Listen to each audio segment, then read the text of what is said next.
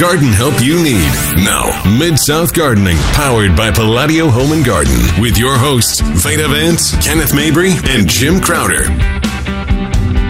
Good morning, Mid South. Good morning to Mid South Gardening. I'm Veda with Palladio. And I'm Mr. Kenneth Mabry with Dan West Garden Centers. And I'm Jim Crowder, administrator of our Mid South Gardening Facebook group. Yeah. And retired nurseryman. And retired nurseryman. Yeah, p- pretend retired Yeah. nurseryman. Right. Yeah. Sometimes I'm retired. Yeah. well, good morning, everyone. Uh, can I say it? It's fall. Is it officially fall? No, it's not. It's No, not. I guess quite. it's not officially. Is that September 21st? But it's sure better than last week. That's right. So I'm saying fall. Did y'all get any rain at all this week? A little bit? Uh, I got- no. Total over the whole hurricane period, they're less than a half inch. yeah, Oh, same yeah, here. that. Mhm. Yeah, I was thinking for a nice little deep soaking Yes. rain, you know. Didn't and happen. Yeah, I can- everything's kind of slow. You can get stuff done at the garden center. If you're off of work like I was and expecting a nice rainy day, But I know then- some of our listeners got a good bit of rain.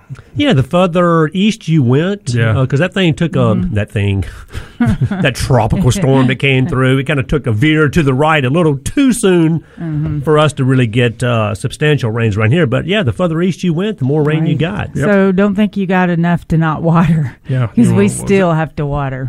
Central Park in just a couple of days broke their record twice. They got three inches of rain in an hour. I mean, so I mean, and my point is, when sometimes today I've got to do some watering. Oh, I've been watering almost all day yesterday. You know. moving sprinklers. But it, uh, you know, it, it did bring in a little cooler temperature, and you Oh, felt yeah. that breeze, you know, the next day, and it, it, it felt great. Because I'm telling you, last week, I don't know if I could have done much more of Another that. week, right? Especially when we're not supposed to be that warm.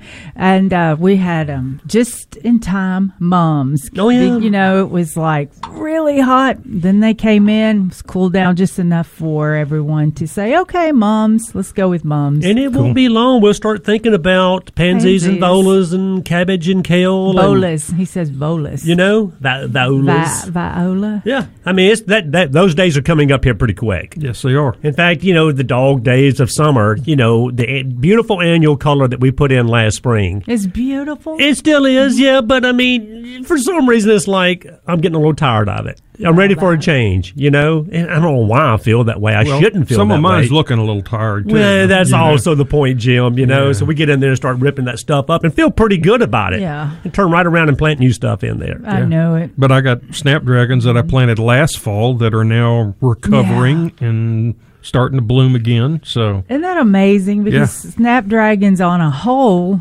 really don't do that well. But I have seen them so many times. I mean, I've heard they don't do well, but I've seen so many times coming back. yes, And they're really hardy, they're hardy. and technically yes. perennial. Yeah. You know, it's just we treat them as an annual. yeah, I mean, it's worth. Any any secrets with uh, snapdragons? I mean, because you know they come in in the spring. You can get the uh, in the fall. I'm sorry, in spring. In spring, yeah. But you can get the short varieties. You can get the tall varieties. And what's your take on that? Well, you know, I've got I planted both, and I've got some of both that survived. But the taller ones were by far hardier uh, and took the heat better than the dwarfs did. Mm. Oh, nice. uh, and um, you know, I, I took some out just because in the spring, just because I needed room for lantana and some other stuff. Uh, but I left some, and you know, and they're they're blooming nice now. So you know, And then I what it- and I- drainage is key. And is either oh, yeah, you're right. Yeah, drainage is key. They do not like our heavy clay soil. And is either Jim? It was either you or or Veda. It was you. Um, you know, typically when I'm getting rid of my spring color, I'm pulling it out root and all, okay, and knocking the dirt off. And That'd be throwing it- me. That'd be me. But but telling you don't do that. But uh, yeah, it was Jim. Okay, so you're saying, I think you said, instead of just pulling that thing up and knocking the dirt off on the compost pile, just cut it off at ground Right. level. right, you've got all that organic matter there that will just it's broken the ground up for you. You got stuff worked all the way down into the soil. Just leave those roots and let them become organic matter. You know. And if I got to go back in there and plant uh, pansies or violas in the same area, then just get my trowel and just kind of break that up. Yeah, but just just leave it in the ground. You're saying Absolutely. Yeah. Break it up between the root ball. And I've never and I've never break- done that. I've always pulled them out of the mm-hmm. ground. Yeah. But, but I'm pulling up good soil and everything Yeah. else when I do that. And like I said, that root system's going to break down and turn into mm-hmm. compost anyway. Right. You know, they say that if, if you were to plant an oat seed, okay, You gotcha. all right, and let it grow, for 75 days and then pull it up and count all of the roots. There's over 57 miles of roots on a single oak plant. Now, all that's organic matter down in your ground. Mm-hmm. So that's what you want to leave. You know, leave that down in there. And- Mother and- Nature's and is doing there- that for you. Yeah, and is there? I guess there's not a bedding plant, whether it's vinca or impatiens, whatever, that you should not leave that root system in the ground. There's not a bad root system, is no, there, that I uh-uh. know of. No, and and you know a lot of the borderline ones like lantana. Yeah. a lot. Some of those will come back. You know, we got two or three varieties like Miss New Huff Gold, and- Miss Huff, Pink Miss Huff, Ham and Eggs Yeah. that are fairly dependable. Yeah. You know, coming back. But even some of the less hardy ones, if we get a, a winter like we had last year that was relatively mild, other than the deep freeze, mulch them heavily, uh, and you're likely to get them to come back. At least here in Zone Seven B. All right, I'm gonna do it. I've never done it that way, but I'm gonna do it that way this year. Yeah, so Um, make sure your soil's not bone dry because it's a it's really difficult to to plant between plants or root balls when your soil's really dry. Yeah. Yeah, so when you're cutting it off, make sure it's all moist and all that. Uh, because you kind of you do when you pull the roots out, you're messing up the microbiome. You know everything, the soil web that's happening underneath. But I still just pull them out, add compost matter, and stick them back in because I want to fluff it and have it all Oh, nice yes. and clean and kind of have it raised and all. And then my also my other scare is all right if I cut them down at ground level because I want to leave that root system down there to break Mm-hmm. down into compost like you're talking about.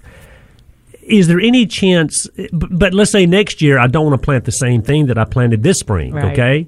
So you know I don't want that stuff coming back from the root, but I guess you know your typical annuals, impatiens mm-hmm. and vincas and those kind of things, they're not going to come back from root anyway. Yeah. Right, Yeah. so I don't Yeah. have to worry about that. More likely to have them come back from seed. Right. Okay. All right. Mm. Well, there you go. Well, that does make gardening easier. If you chop, I'd still have to chop, chop, chop. Well, you know, I, I look around at nature and I think, you know, it doesn't work very hard at doing what it's doing. You're right. Mm-hmm. You know, so I, I try to learn from that. Yeah. and we're killing works to do. ourselves. Yeah. right, right. Hmm. Yeah, as long as you have the native stuff, it doesn't have to work too hard Well, it doesn't have to be native. to to make it survive out in the woods by itself. No, it doesn't have to. I mean, Okay, we've got a let's lot of things that have, transplanted native. Some things have been here a while, and now we but consider a lot of the native. Mm-hmm. a lot of the tropicals, as long as you're not planting something that's like privet now you know that's Mm, Yeah, a bad we can't even example say but that you know it's it's already got you know we banned privet but it you know it's like closing the gate after the cows have left. It's everywhere already. Um, but Yeah. as long as you're not planting something that's going to be too aggressive for you to control Mm-hmm. um, then there's no reason why. You know our pollinators will are just happy as can be to feed off of tropical uh, uh, milkweed, you know, Mm-hmm. Yeah. or anything that's in flower. The flowers are the important part, Mm-hmm. you know. well, you got to work hard to get the bed ready to plant it. That's true. But after have- that, Particularly with things that aren't native, you're going to have to do more soil prep than things that are Mm-hmm. Yeah, native. But then, after you've soil prepped and got it established, then it's just like, like you said, Mother Nature doesn't have to work hard to That's keep. right. We just need to quit disturbing Mother Nature and taking all the leaves out of the beds and all the. Uh, I'm going to yeah, do it. yeah. We all do it. blow, blow, and then they blow so hard that the soil's bare and compost or Mm-hmm. compacted. And then they customers call and go, somebody blew all the mulch out of my bed. We hear it all the time. can- yeah, can you come put it? You know, put some mulch in and don't blow everything. Well, the blowers they have out there now will blow the paint off the yes, house. I'm telling you. True. So, This is true. We um at the uh, nursery, I wanted a smaller blower that we could just work inside the nursery Mm-hmm. part because we take care of like the whole grounds. And so I got this really great blower, and it's just going to work in my little little spots. And what do you think? The guys came and got it because it's easier to use and it's powerful enough. So the backpack blower's just sitting in there, and they're using my blower. so um, once you get and it's body tell body me, tell me again who's in charge charge. I know. I guess it's not me right now. and, and, and then, but John, I still don't like the idea, though. I don't mind leaves being in the beds, uh, you know, through the fall, the winter, and Mm-hmm. early spring. But I, I've got to get those things cleaned out before I redo my bed every spring. I leave most of mine, but I do want to try to get on on most plants. Try to get them out of the crotches. Yeah. Yes, you do. inside There, you know, boxwoods particularly don't like that. Uh, azaleas don't like that. Right. Anything that can keep that wood moist throughout the the season needs to come away from that trunk. yeah, absolutely. And I can tell y'all that mm, 50% of you would go out and find where maintenance companies blow everything under the uh, the shrubs and all and then you see it packed. And you can't see it packed unless you unless you lift the leaves up or the um, limbs up to look underneath but it's really worth doing that on azaleas and boxwoods because it'll just be a long-term death. Yeah, and I don't mind grinding up my leaves, making a pile, getting the lawnmower, grinding them up really good, and then putting those in the beds. I mean, that is a really good idea because it does turn into compost, and then you even put a light layer of mulch on top of that. But for some reason, I just can't stand, and I don't know why, because there's nothing wrong with it, like you said, Jim Veda, having just big wet leaves in my beds. But like I said, as long as they're not in the crotch of the plant or they're not up against the stems uh, of the plant, you're fine. Well, you know, when we come back from the break, we'll talk about shrubs. We'll talk about what you want to talk about. And in the second hour, we're going to talk about that myth we hear about houseplants about how they clean the Yeah, air. we're still on and that one. Yeah, we're going to go back. We got a lot more listeners now, so we want to. Yeah. We want to. Uh, it, You it's wanna it's make a me mad. moment of science. Well, you they don't- want them to hear you make me mad. yes. Well, houseplants do purify the air, correct? So we'll get into that. um, that's barely correct. Yeah. Barely. That's what I've heard. Okay, Okay. we're going to run to a break and we'll be back to answer your questions. Call with your garden questions now. 844 747 8868. You're listening to Mid South Gardening on the Mighty 990 KWAM and streaming online at Mighty990.com.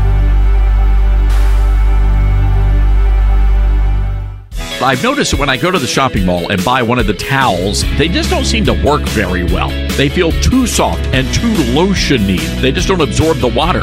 Well, our good friend Mike Lindell over at My Pillow has found a solution, and you've got to get yourself one of his brand new towels. These things are incredible, and best of all, they're made right here in the U.S. And all of his towels come with a 60-day money-back guarantee. You're going to be able to get a six-piece set, two bath towels, two hand towels, and two washcloths, all made with USA cotton. They are soft yet absorbent, and you're normally going to pay over $100. But thanks to our good friend Mike Lindell, $39.99. That's it. It's a great deal. All you have to do, go to mypillow.com and click on the new radio listener specials and get deep discounts on all MyPillow products, including the towels. Just enter the promo code STARNS or you can call 800 839 8506 for some incredible radio specials. Again, mypillow.com, promo code STARNS.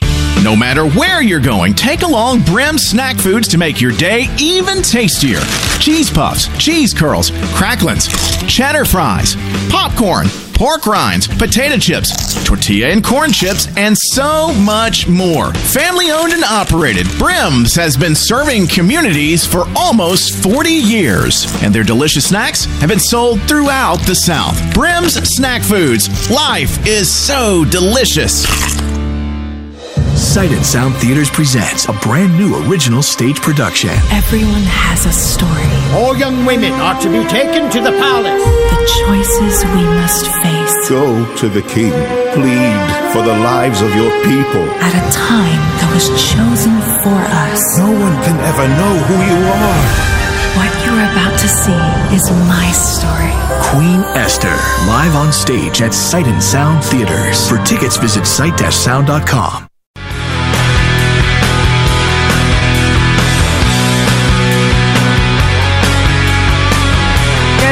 gardeners. Welcome to Mid South Gardening. Give us a call at 901 260 5926 or 844 747 8868. What's I that number again, Jim? Number. 844 747 8868. Glad you read that for me. In the local number 901 260 And you 5926. can make that is nationwide. So tell your friends out in wherever that they can listen to this wonderful program from anywhere in the country. Go to kwamradio.com. Mhm. And then the Mighty 990 on the Facebook page. And I think we still have a couple affiliates that we love to talk about. Absolutely. We uh, we want to welcome Chattanooga, Nooga Radio, 92.7 FM. Welcome to the program. Love it. You know? And then I think we even have a caller, Miss Veda, this morning. Somebody other than us is up. Good morning, David. You're in the garden. Oh, hey, morning. Yeah, I was listening to the uh, uh, Memphis affiliate, but uh, yeah, if I understand right, Chattanooga got slammed by that hurricane too, and that's just the reason I was calling uh, about topsoil loss for America. Yeah. Um, if you've got any ideas for what people can do either to prevent it or, uh, you know, in the aftermath of what kind of a storm was that, you know? I was actually watching uh, uh, some of the footage from up in New York, and uh, you know, when you imagine that the uh, uh, that storm went from Louisiana all the way up to New York and blew New York out as well. So, uh, yeah, if you've got any ideas about topsoil retention and uh, you know what people can do in preparation for a storm like that or in the aftermath. All right, we'll uh, we'll touch on that. Yeah, Dave, thank you, buddy. Um, I mean, like we kind of, like we said, Jim, before, in Veda, Mother Nature moves stuff around, including soils. Right. The soil moves by one of three ways. Either it washes away, it blows away, or it rolls like in an avalanche. That's how it moves downhill. Those are the only three ways that soil can actually move. Um, here, we don't think about soil loss as much because our ground is relatively flat. We have some rolling areas, and farmers have begun to go to no till versus tilling because it helps retain some of that soil. Oh, finally they listen. Well, yes. But I mean, even there, there's some crops that just don't lend themselves well to, to no-till gardening, uh, farming. Now, if you live in an area like Chattanooga where everything's downhill, you know, except wherever you want to go, Goes it's always here- uphill. Goes downhill from here. That's right. Then, as far as immediately trying to stop soil, it's going to be tough to do. You need to think long term. And wherever water tends to roll, you just want to slow it down. Diffuse it. Right, using grasses, something something taller than lawn grass, okay, or some sort of shrubs that will divert the water temporarily. Um, and you, of course, there you have to be careful. There's this thing called the right of riparian way, which says that you must accept water from your uphill neighbor, uh, the natural flow of water, and you have the responsibility to deliver the natural flow of water to your downhill neighbor, which they must receive. So you can't do anything to block water back onto property or channel more water onto your neighbor. And I've seen a lot of that. A lot of people do it. Yeah. But you really aren't supposed to do that. So it's um it it usually requires getting somebody in there with some horticultural and drainage experience to say this is what we can do. Uh, correctly place berms that will slow it down, and that's just a gentle rise. Now, when you're getting four inches of rain an hour, that may overpower, just like levees didn't hold back water in New Orleans in some areas. Yeah. It's just too much. You can't. It's hard to plan for that thousand year flood. Well, and that's what I was going to say also. When you start getting floods like they were getting in New York and down in Louisiana, I don't care what you do, you're going to lose, you know, a lot more than just soil. Um, but overall, I mean, if if you don't have in our own little landscapes, if you don't have bare ground, you know, uh, you don't tend to lose as much soil. And whether you're putting cover crops out there in the winter on, on a vegetable garden, for example, not only to you know to keep the soil loose, but to keep from losing some of that soil, especially if you're on a slope. Uh, but you're right. I mean, you know, water is going to take the less resistance course from point A to point B, and it's going to carry a lot of stuff with it. Uh, but you know, in things like you know tropical storms and hurricanes and those kind of things, you're going to have erosion. I don't care what you, even the beach. Yeah. I mean, look, beaches erode, Yeah. believe it or not. So, you know, doing things and, and not having bare soil and putting mulch on beds, um, you know, I think it's just the, the smart way to go. But like you said, around here, Veda and Jim, really, I mean, yeah, do we have some erosion going on? Yeah, but is it as bad as some areas like Chattanooga, for example, where you're Right, living and- and at you- the bottom of a mountain? You, you know, you need to plan for the everyday erosion. Okay. Every rain is going to move a little bit of soil. So if mm-hmm. you can stop that, you can stop most of your erosion. Hmm. You know, it's like I say, it's just hard hard to plan for that many inches of rain in that short a period of time. Yeah. All right, y'all. We'll be right back to answer your gardening questions.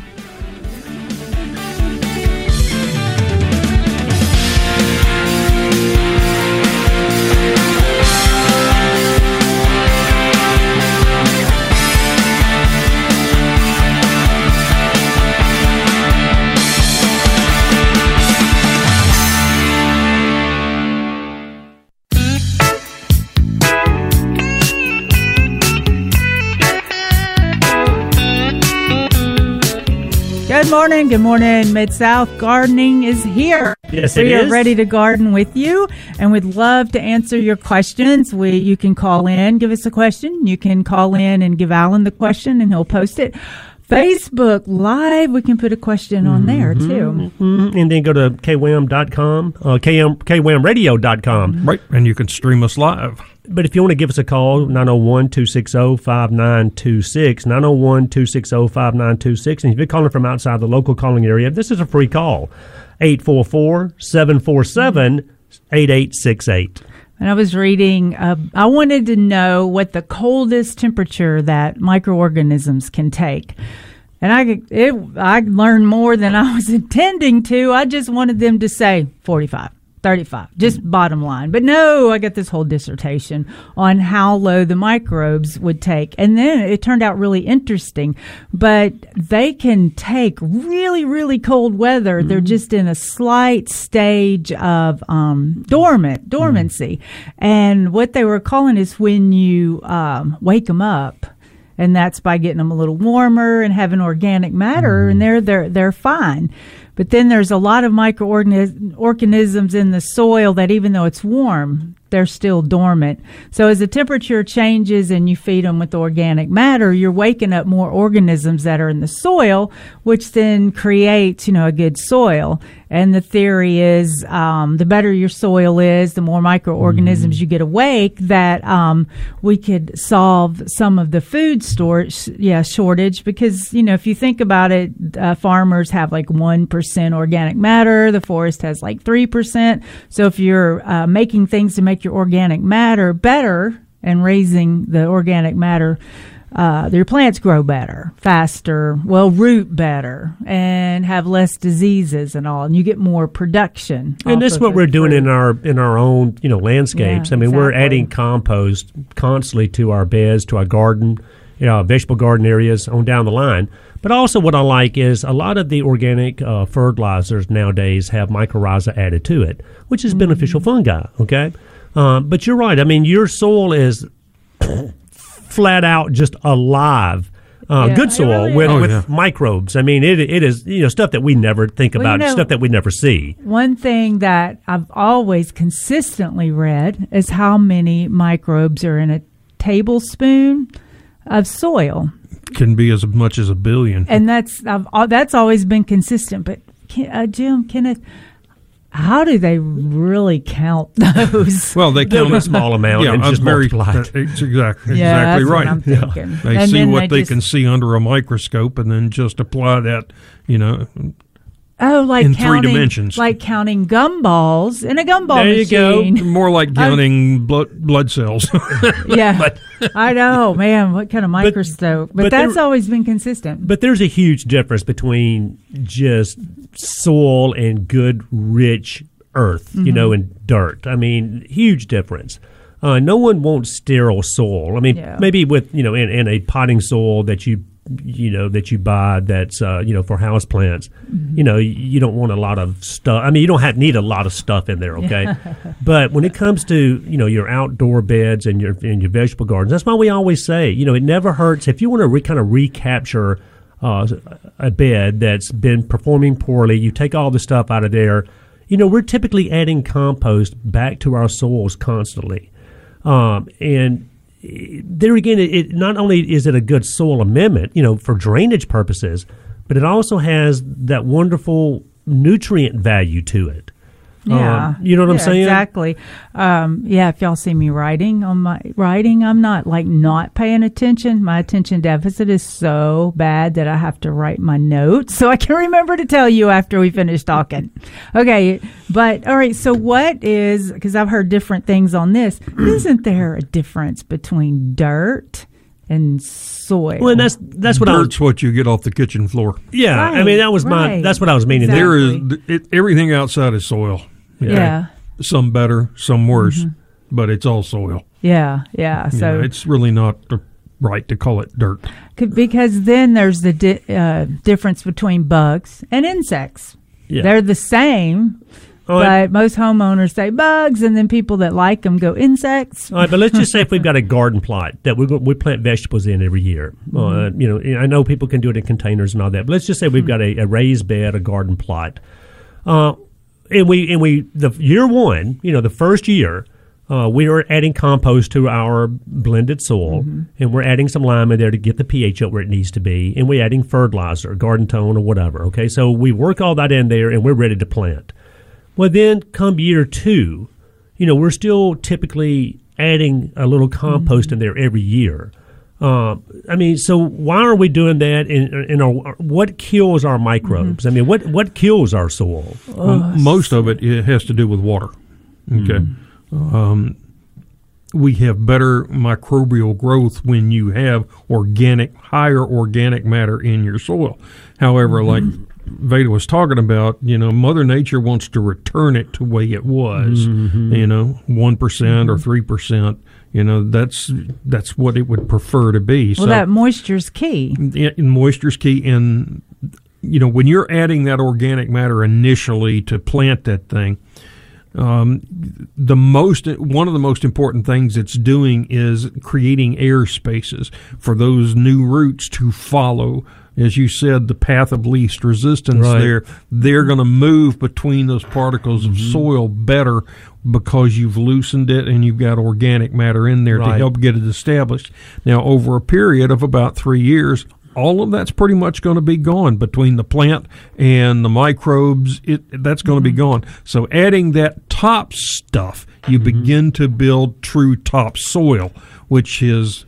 Um, if you go out and dig in the woods, that's where you're going to find most of the roots. Mm-hmm. You know, when the seed hits the ground, you get a really wide path. If you try to dig up a dogwood seedling, Yeah, you know that's yeah. three feet tall. It's got a three or four foot root going out ninety degrees in Right. another Yeah. direction. And that's why it's hard to transplant dogwoods. That's right. You end up Yeah. cutting that off, and you've cut off most of the roots. So you know that type of stuff on top is what plants need to get really going well. So you're just recreating that and just adding it back. Now it's important that you don't put it too deep mm-hmm. because you can slow Yeah. air movement down also, which because here we like to plant things that aren't native to clay soil Sure. Yeah. by slowing that air movement down, it retains water in the soil longer and it can really stress or kill many plants. That makes sense. Yeah. And you mentioned a minute ago, too, I want to touch on the temperature, how important that is. Mm-hmm. Uh, like in your compost pile, when you first start a compost pile and temperature's rising, that lower temperature is beneficial for fungus. And that's what Yes, breaks down yes. that order. Hold on, hold on. When you said that lower temperature, you mean the higher temperature? No, no, the lower. Lower as Yeah. it's beginning just to warm Okay. Oh, I that's, got you. Yeah. That's beneficial for fungus to get established and break Yeah. that down. Now, as the particles become smaller, it gets hotter. Yes. The fungi begin to die off, but that's beneficial for bacteria. Yes, Yeah. exactly. That's what Yeah. kicks in when you start getting those 145, 150 Your degree compost pile is smoking. Right. know? Yeah. So at 165, you, it's killing most all pathogens that are Mm-hmm. in there, but you got bacteria that's going, thank Yeah. you very much. You know, And I know. really- I I studied that too, and I thought, oh, great. Now I have to refigure the compost pile issue. But when I'm using compost, you're not really getting the bacteria. Well, you are getting the bacteria with it, but you have to have all three circumstances to make it happen. Okay, well, in the real- your environment, it's there, and stress. Stress. I think is that the three environment, the microorganisms already there. There's, I know there's a third one that makes the issues. You know, it has to have all three of them to happen. Well, the environment. I mean, weather. You know, Yeah. but but let's in practical terms. There again, let's just say if we've got a bed Mm-hmm. uh, and we're ready to plant in the bed. We all know that we go out there and condition our clay soil. Okay, with compost and soil conditioners, Mm-hmm. whatever. But let's say if you got an existing bed, Bait and Jim, we used to talk about this all the time. You got an existing bed, whether it's a shrub bed in front of your house or whether it's a flower bed, whatever, vegetable garden, whatever. You know, that's why we're, it never hurts to put a light layer of compost down, even as a top layer, 'cause as a like top dressing. Compost tea, when it waters through, goes down, saturates in the roots. Thank you, ma'am. And you don't have to, you don't have to work it in. Now, I prefer on a new bed Yeah. to work it in, but existing beds, you know, I, I don't, I love going out there and putting a light layer of compost down. Uh, on the bed before I put my mulch down. Mm-hmm. Whether you do that in the fall, whether you do it in the spring, you can do it any day of the year. But it just kind of keeps that soil alive, if you will. Right. Well, you know, like for instance, now our plants could not breathe the last two weeks.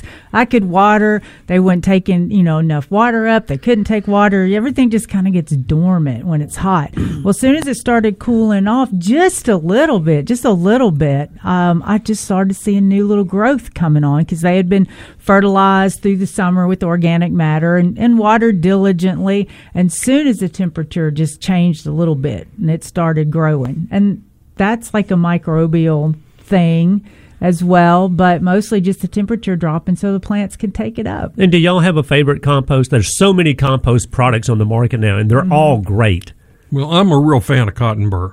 Just Okay. old cotton burr. We just old used it cotton burr forever. compost. Because Yeah. back, it's called back to not, nature. Not going out and getting the rotted stuff off a farm. Mm-hmm. I'm talking about bag stuff that you're not going to get a bazillion weed seed Mm-hmm. in or anything foreign that you don't want as far as. Because you like some of the grainy stuff that's in there also for drainage. That's right. It's got some coarse material Mm-hmm. to help separate the soil, but also plants just seem to like it. Mm-hmm. Um, and so I'm, I'm a real, real fan of that. but you know, a lot of people You know, come that's in. the And go, I don't do a compost pile. You know, one, I got a very Well, it's so small easy yard, buy right? compost. You know, and I'm not planting a whole lot of stuff. Yeah. I'm just, you know, putting stuff in where I've killed. Well, the, So the reason, I just need a bag exactly, we all do that, Jim. but the reason I ask, a lot of people will come into the garden center and say, "Hey, what's your favorite compost?" Mm. Well, this really, I don't have a favorite. They're they're all good. Right. Whether it's earthworm castings, cotton burr compost, like you just mentioned, hundred percent cow manure, you can't go wrong with that either. Chicken Mm-hmm. Right. manure, you know, they're they're all good Yeah. products. Well, bottom line is get the good products.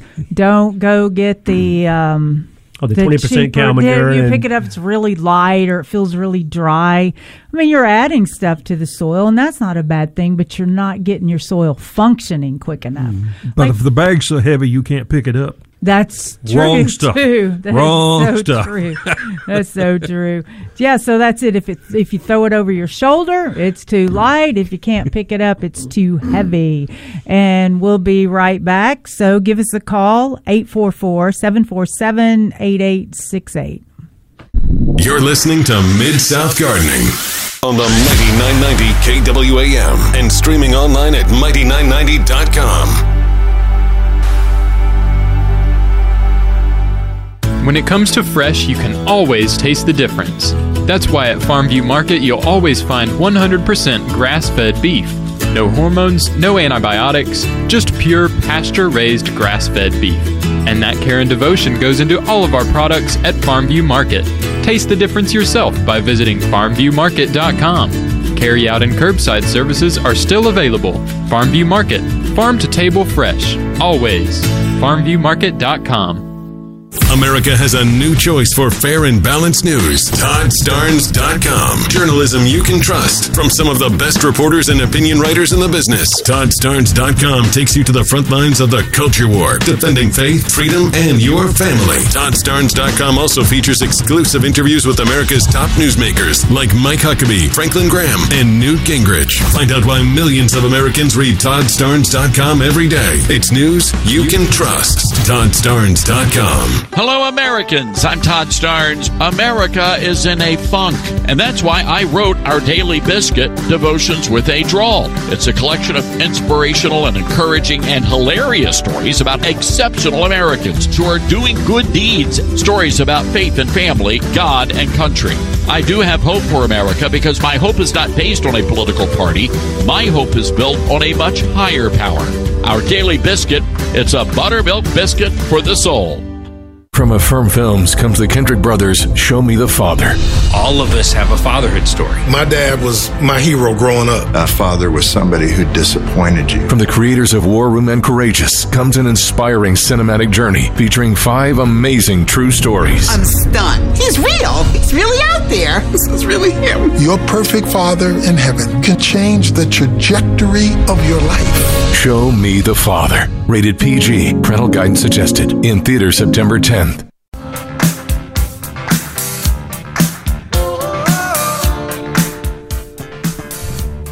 Good morning and welcome back to Mid South Gardening. We'd love, love, love to hear your gardening questions. It's because we want to hear your gardening questions That's with different topics. Absolutely. And call us 844 747 8868. Mm, if you're calling from the local number, 901 260 5926. 260 5926. And of course, you can go to kwamradio.com. And of the easy thing to do is go to Facebook, the Mighty 990, and shoot us a text. People do it all the time.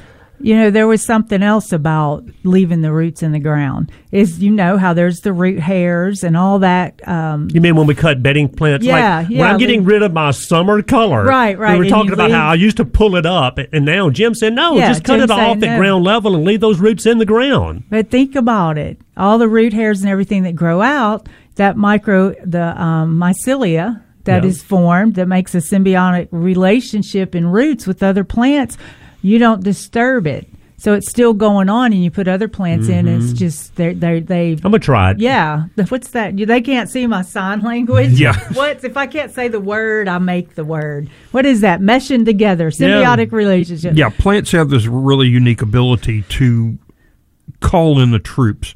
They release Yeah. chemicals that attract fungi uh, and um bacteria to grow around them so that you get that symbiotic relationship that you're talking about.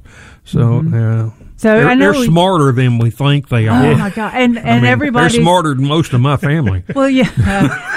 you know, when I was learning organics more so, uh, these things were talked about, but I don't think way back they were really understanding the whole microorganism. Oh Yeah. no! You know, soil science really didn't start blossoming till the well, maybe the late forties or 50s and then we were limited to because we we couldn't see small enough. We couldn't analyze stuff like that, you know, and they still have trouble analyzing some of the compounds Really? that are in there. Yeah. And uh, think about rose petals. Mm-hmm. There are over 400 different chemicals in rose Wow, petals. wow. Now, being able to identify those takes some work. Yeah, you know? yeah. And we're just beginning to do that sort of uh, really investigation. Now, what that will tell us in the end, you know, I don't know. We'll That's- spend a billion dollars or so to find out Right.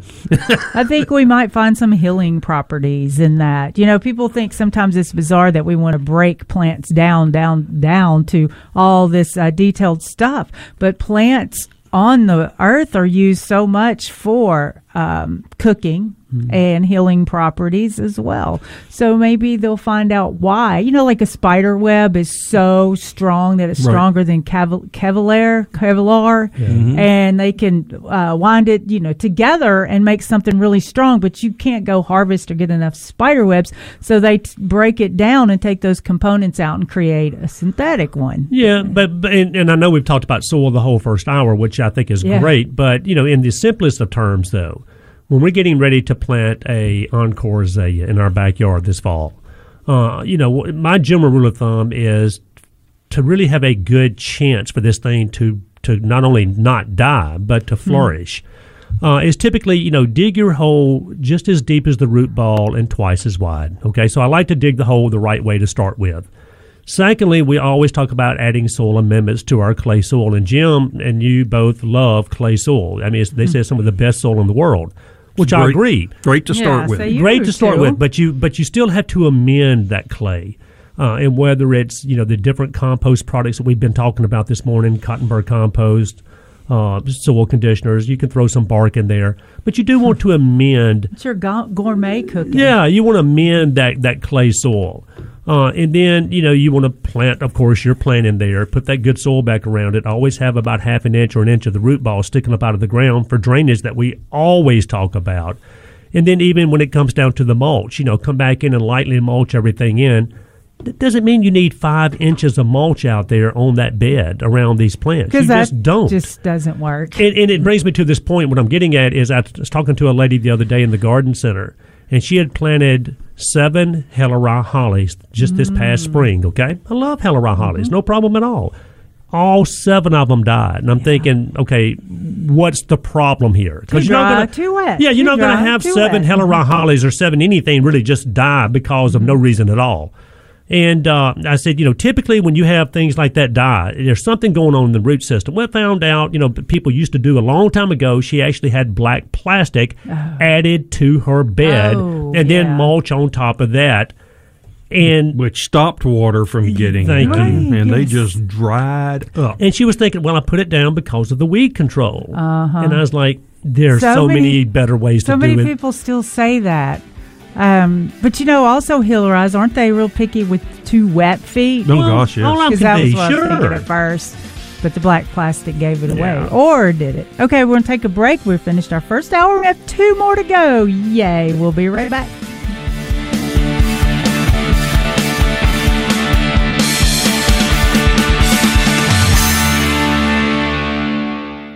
I've noticed that when I go to the shopping mall and buy one of the towels, they just don't seem to work very well. They feel too soft and too lotiony. They just don't absorb the water. Well, our good friend Mike Lindell over at My Pillow has found a solution, and you've got to get yourself one of his brand new towels. These things are incredible, and best of all, they're made right here in the U.S. And all of his towels come with a 60-day money-back guarantee. You're going to be able to get a six-piece set, two bath towels, two hand towels, and two washcloths, all made with USA cotton. They are soft yet absorbent, and you're normally going to pay over $100. But thanks to our good friend Mike Lindell, $39.99. That's it. It's a great deal. All you have to do, go to mypillow.com and click on the new radio listener specials and get deep discounts on all MyPillow products, including the towels. Just enter the promo code STARNES or you can call 800 839 8506 for some incredible radio specials. Again, mypillow.com, promo code STARNES. The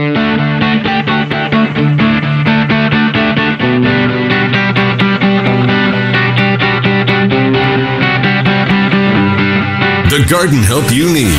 Now, Mid South Gardening, powered by Palladio Home and Garden, with your hosts, Veda Vance, Kenneth Mabry, and Jim Crowder. Good morning, good morning. Welcome back to Mid South Gardening. So, uh, you know, y'all can call us at 844 747 8868. I'm Veda with Palladio. And I'm Mr. Kenneth with uh, Dan West Garden Centers. And I'm Jim Crowder, and uh, we are broadcasting from KWAM in Memphis. Yep. We want to welcome our affiliates that are with us, uh, have joined recently. That's uh, WNIX in Greenville, Mississippi, AM 1330 and FM 101.1.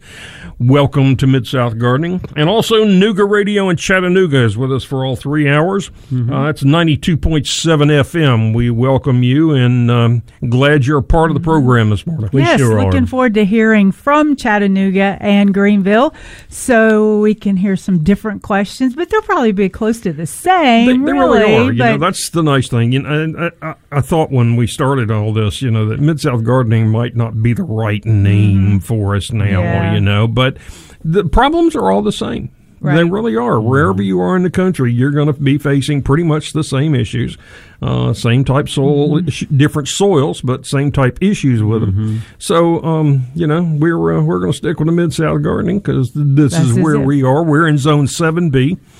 Uh, so Greenville, I guess, would be 8A Mm-hmm. or right near 8B. Um, and uh, Chattanooga would be 7A to 6B, probably. Yeah, so there's for for plants, we've got a little bit of difference. Just a Little little, yeah. Um, so, you know, these sayings that we say, like Kenneth just said, a rule of thumb. Uh huh.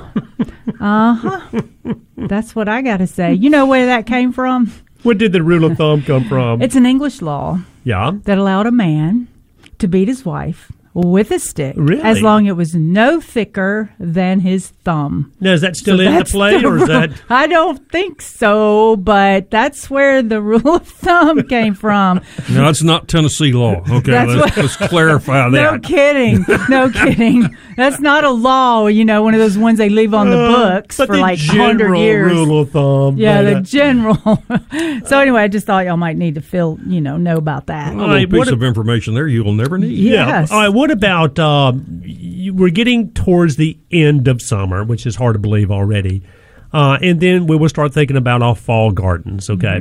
Uh, whether it's you know we talked about mums and pansies and violas and snapdragons and all the nice beautiful fall color, but also the the fall veggies, the cool weather veggies. Oh, that depresses me, No, actually. but you know, people will start putting in their, you know, their purple top, seven top, the different mustards, the rapes, the Mm-hmm. Well, kales, the collards. easy. Those are Uh, easy, and those seeds are so easy to just to scatter out there and lightly, you know, cover and just keep them moist, and be, they'll be up in no time. And then uh, even just the other day, uh, Veda, we got some uh, of the plants in of the cool weather. You know, the lettuce that Yeah. looks great. You can make a salad out of this Right lettuce right now. Uh, and then there's some broccoli and some collards and Brussels sprouts and cabbage and those kind of things. But people love still growing that kind Mm-hmm. of stuff, and it's you know it's mostly just leafy vegetable type stuff. Right. Um, so it's easy to grow. Well, here's what you do if you don't have a vegetable garden or space and you've got a landscape. Um, you work that soil in front of the shrubs. Mm-hmm. Plant you a layer of greens or cabbages or A whatever you're going to plant or lettuce, and then you can plant something in front of that, like your pansies. Mm. You know, you can do that, so, or you can just have that pretty green foliage, and you've just landscaped, and you can eat out of your landscape. And then a lot of people Yeah. even container or a plant. I mean, Yeah. containers. They'll grow lettuce and, and that kind of stuff Mhm. in the, in their containers. But uh, it's something that people still love to do. They like to grow their own produce. Uh, it feels Mm-hmm. good to go out there and just cut it, wash it, eat it. You know, everything that you did yourself. Even if you get two sandwiches out of it, it was still awesome. Yeah. Mm-hmm. And you know it tastes different. Yeah. More delicious. So, uh, but but keep that in mind. People are starting to do that uh, to get their uh, their their fall veggies Mm-hmm. out. Uh, you mentioned mums a while ago. I mean, you can flat out. You know, we, we associate mums with fall because they've been cultured to bloom this Yeah. time of year, right? Uh, it's a fall blooming plant, but if you that same mom, if you put it in the ground, Right, yeah. it's going to come back next year. Well, it's going to bloom really starting in late spring. It Yeah. can. yes. You know, Unless through the you summer. do the pinching. Right. Yeah. Um, but uh, you know, it's people. You can definitely get the moms out, uh, and it won't be long before the other fall color will be coming. But uh, fall veggies, uh, don't forget about those. yeah. You can plant those in containers with your pansies or with your mom if Mm-hmm. your container's big enough. Yeah. And let me say this: you know how we're always planting things in containers. Okay. Uh, containers can be made out of so many different things, whether they're wooden containers, whether it's clay, whether it's ceramic. Uh, but I had a lady come into the garden center not long ago. In fact, it was this week, and she had these two beautiful solid lead, I guess, planters, Mm-hmm. and it had like a line space on all four sides. But can you imagine how hot these things get in the summertime? She had boxwoods in them. The one that was in more shade, the boxwood was doing fine. The one that was out there in blazing sun, Mhm. the boxwoods were struggling. You could see some browning on that boxwood, and I'm thinking, do you think this thing got so hot that it was just cooking those roots in there? Absolutely. Jim. I mean, because you it, you could see this thing and just imagine how hot that soil was getting in these containers. Mhm. And the really important roots tend to grow to the outside of the pot because that warms up first in, in the spring. And they're getting close to that hot surface and right there. then as it goes on, you know, you just you'll cook those, and the plant can't take in enough water to replace that because it's lost those. And I said lead. I don't know if it was lead uh, or if it was aluminum or if it was it was some kind of an iron product. But Mm-hmm. I'm thinking, man, you know that thing. I mean, it's like the hood of a car. That thing Yeah. has got to get so hot. Mm-hmm. It might be a good thing in the spring, early spring with vegetables because they would warm up a little quicker. Yeah. But as we progress, it's not going to be a good. Thing. The thing. way you get around that is Well, I was going to say, but so my, my question is: Is there a type of container that we should like more, or is there one that we should stay away from, or do no, we just? I think you And you Steve, know, hang on just a Just second. remember that it's a decorative container, and when you have things like that with a metal one that you know is going to get very very hot, right? You plant into a plastic nursery container, set it in there, and just surround the whole pot with pine bark nuggets. Okay, Mm-hmm. fill the bottom. Set it in there to where you get it to the top, and you may have to trim the pot and just make it look like it's planted in there, but it's way those roots are away Mm-hmm. from the side of that pot. So you know, and it doesn't have to be far, just an inch or two away, and that will stop that heat from killing those roots. Mm-hmm. Right. And then people wonder, well, if we're going to plant it in a bucket, is it going to start circling the roots? But there's the holes in the bucket. And this was they a come pretty out. big, you know, box. I'm telling you. E- even there, the- I mean, if, if they're going to, you're going to any container. Eventually, you're going to have to replace the plant because Yeah. it's going to fill up the root zone. Yeah. I mean, if you put a, a Japanese maple in there and let it grow for 20 years, Mhm. eventually it's going to fill that up Yeah. and go backwards. So you know. It, Plant wisely, you know. Mhm. Think about switching plots out, you know, using this time of year. If you've got just say a three gallon or five gallon container set down in there that you can drop a mum into. Tell you when the mums fade, pull it out. Yeah, Drop that's- something else in there. Yeah, I was going to ask her. So you're meaning like short term planting, Right. And- and Yeah. Come come winter, drop a boxwood Mm-hmm. or a conifer of some type in there. In the spring, yank it out, put some color in there. Yeah. So Yeah. you can just constantly change those and not worry about it filling the pot, not worried about the the soil decomposing Mm-hmm. and having to re- really fix that soil in that container. Solves a lot of your problems. Yeah. Yeah, because when soils, when you have your soil properly prepared, but you're not putting it in buckets, as the soil becomes richer, the microorganisms get working quicker, then your plant is actually soaking, removing the soil from the uh, planter. So that's why, like three years later, you've got four inches missing of soil. Yeah, and it's breaking down. The, uh, there's less air in there, so it's holding more water. Okay, Mm-hmm. Yeah. because the particles are smaller and they're closer, so your drainage decreases. Uh, so it's you know. Mm-hmm. And what solves a lot of about and, and Steve? Hang on just a second, buddy. And I know we got to go to a break, but I promise you we'll get right to you. But what about uh, you know you got to have good drainage in containers also, and we hear about people putting a little bit of gravel in the bottom of the pot to help keep the hole from getting plugged up. Jim's giving me that look. and what about putting like a coffee filter over just- that hole? I thought Yeah. about that, but doesn't that just biodegrade also? Well, it would next thing you eventually, know- but it. I mean, but it. I mean, for a until season, your soil gets a little more bonded. Well, but Then even, it- yeah. even for a growing Then season, wouldn't it, typically out, will keep that hole from getting plugged up because a lot of people don't think the hole would get plugged up in concrete or clay. It gets plugged up all the yeah, time. whatever it yeah, is. roots will go right through there and and stop water from draining. So yeah, Oh man, remember? I don't know if I told y'all, but there was a, a tree form or a formed pyracantha in a container, and it had stayed at um, on this spot, which was a brick, like a brick patio, on the soil. We got we were ready to remove it and the root had grown out of the bottom had worked Yeah. down into the soil but the root between those two was like a trunk Yeah. almost so we had to saw it Yeah. to get it to remove it but i was like why is that doing so great in that container Mhm. it's because it was rooted into the soil Yeah, I can. I've got a pot of Angelonia right at the corner of my deck, and I can always tell when the roots have made it through the pot to the soil because suddenly they just take off and get big and start flowering Yeah. again. so that's your secret. Just plant on brick patios. Yeah. oh, we've got to run to a break. Steve, thank you for holding. We will be right back. Call us 844 747 8868. Call and talk with Jim, Veda, and Ken now. 844 747 8868. This is Mid South Gardening on the Mighty 990 KWAM and streaming online at Mighty990.com. No matter where you're going, take along Brim snack foods to make your day even tastier.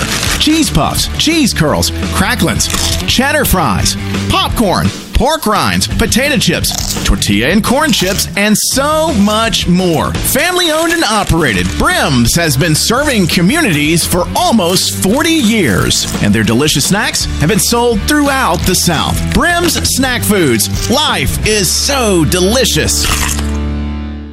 Sight and Sound Theaters presents the biblical stage adventure. Who exactly is he? He's a miracle worker, a healer, a prophet. This Jesus is a rebel. Everything Jesus does points to love. Seen by more than 1 million people, the original stage production is now playing for the first time ever in Branson, Missouri. Jesus, live on stage at Sight and Sound Theaters in Branson, Missouri. More information is available at sight-sound.com. America has a new choice for fair and balanced news. ToddStarnes.com. Journalism you can trust from some of the best reporters and opinion writers in the business. ToddStarnes.com takes you to the front lines of the culture war, defending faith, freedom, and your family. ToddStarnes.com also features exclusive interviews with America's top newsmakers like Mike Huckabee, Franklin Graham, and Newt Gingrich. Find out why millions of Americans read ToddStarnes.com every day. It's news you can trust. ToddStarnes.com. From Affirm Films comes the Kendrick Brothers' Show Me the Father.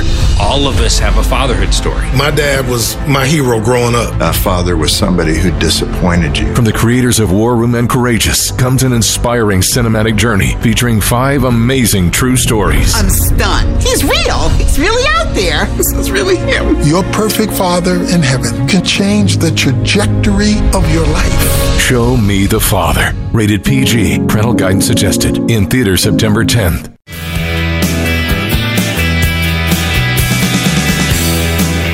Good morning. Welcome back to Mid South Gardening. You can give us a call 844 747 8868. And thank you, Steve, for holding. Good morning. You're in the Mid South Garden. Uh, good morning. Hey, Steve. Good morning to you, buddy. Pretty good. How y'all doing We're, this do- we're doing great. Thank you, sir. I have a question. Yeah. Or, or three. All right. you got it, buddy. Okay. Number one, is it too late to uh, uh, use image to kill nutgrass? Is it too No. late? Yeah, I would think not.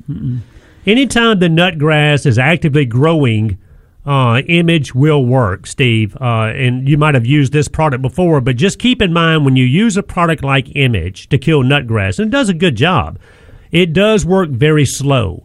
You know, you give it a good spray in, no rain for at least 24 hours after you spray Image.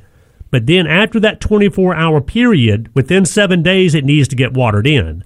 And just know that it can take up to three to four weeks before it to kill that nut grass.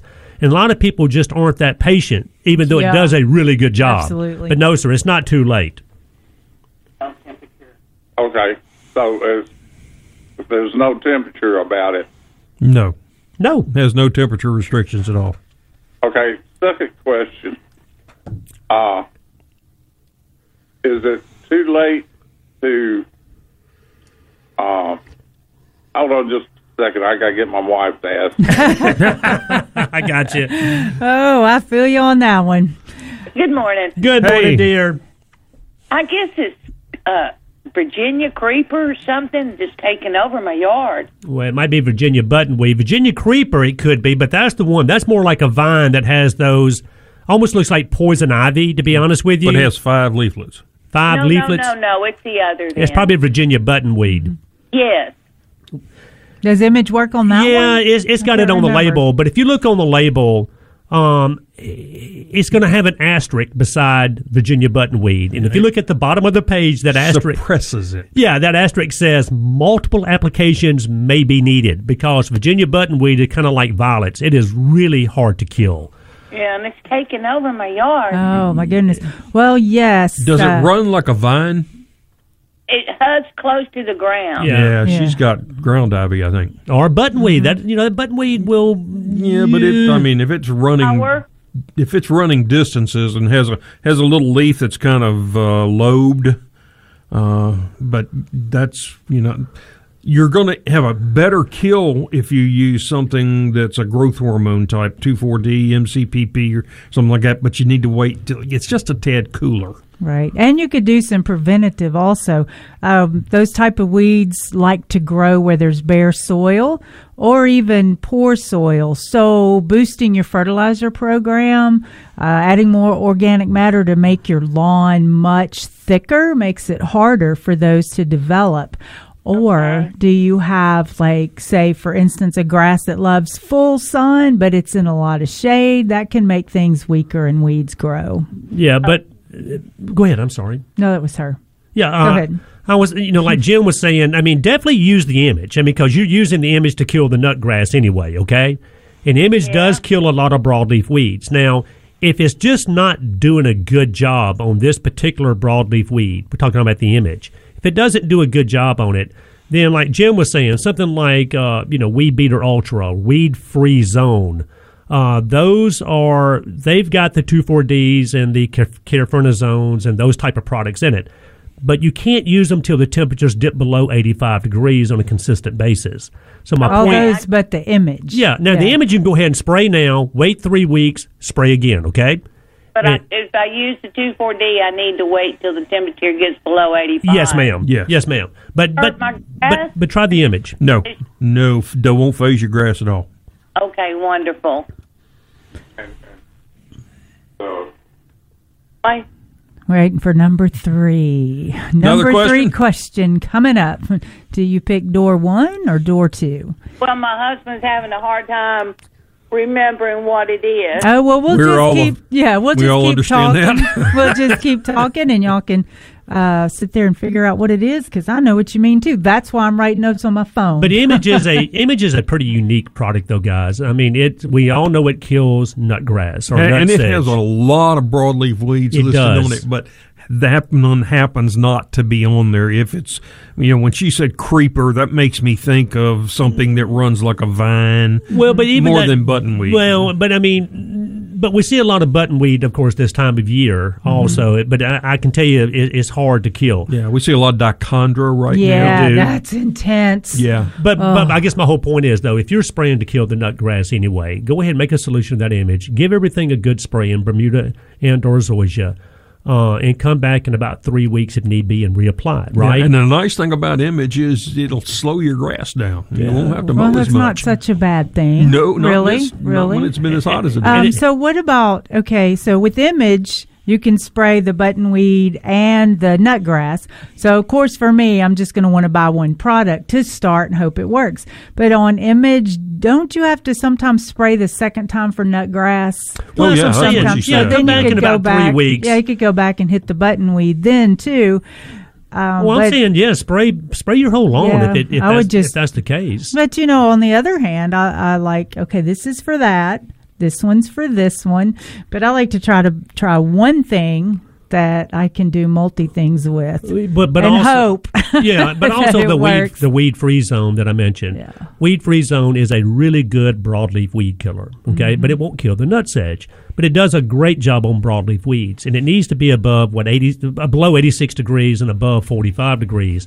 So my whole point was, if Image didn't get it, the weed free zone Mm-hmm. probably would. And you can get that in squirt bottles, um, Oh, yeah. hose in applicators, Oh, absolutely. Yeah. and for pump up sprayers.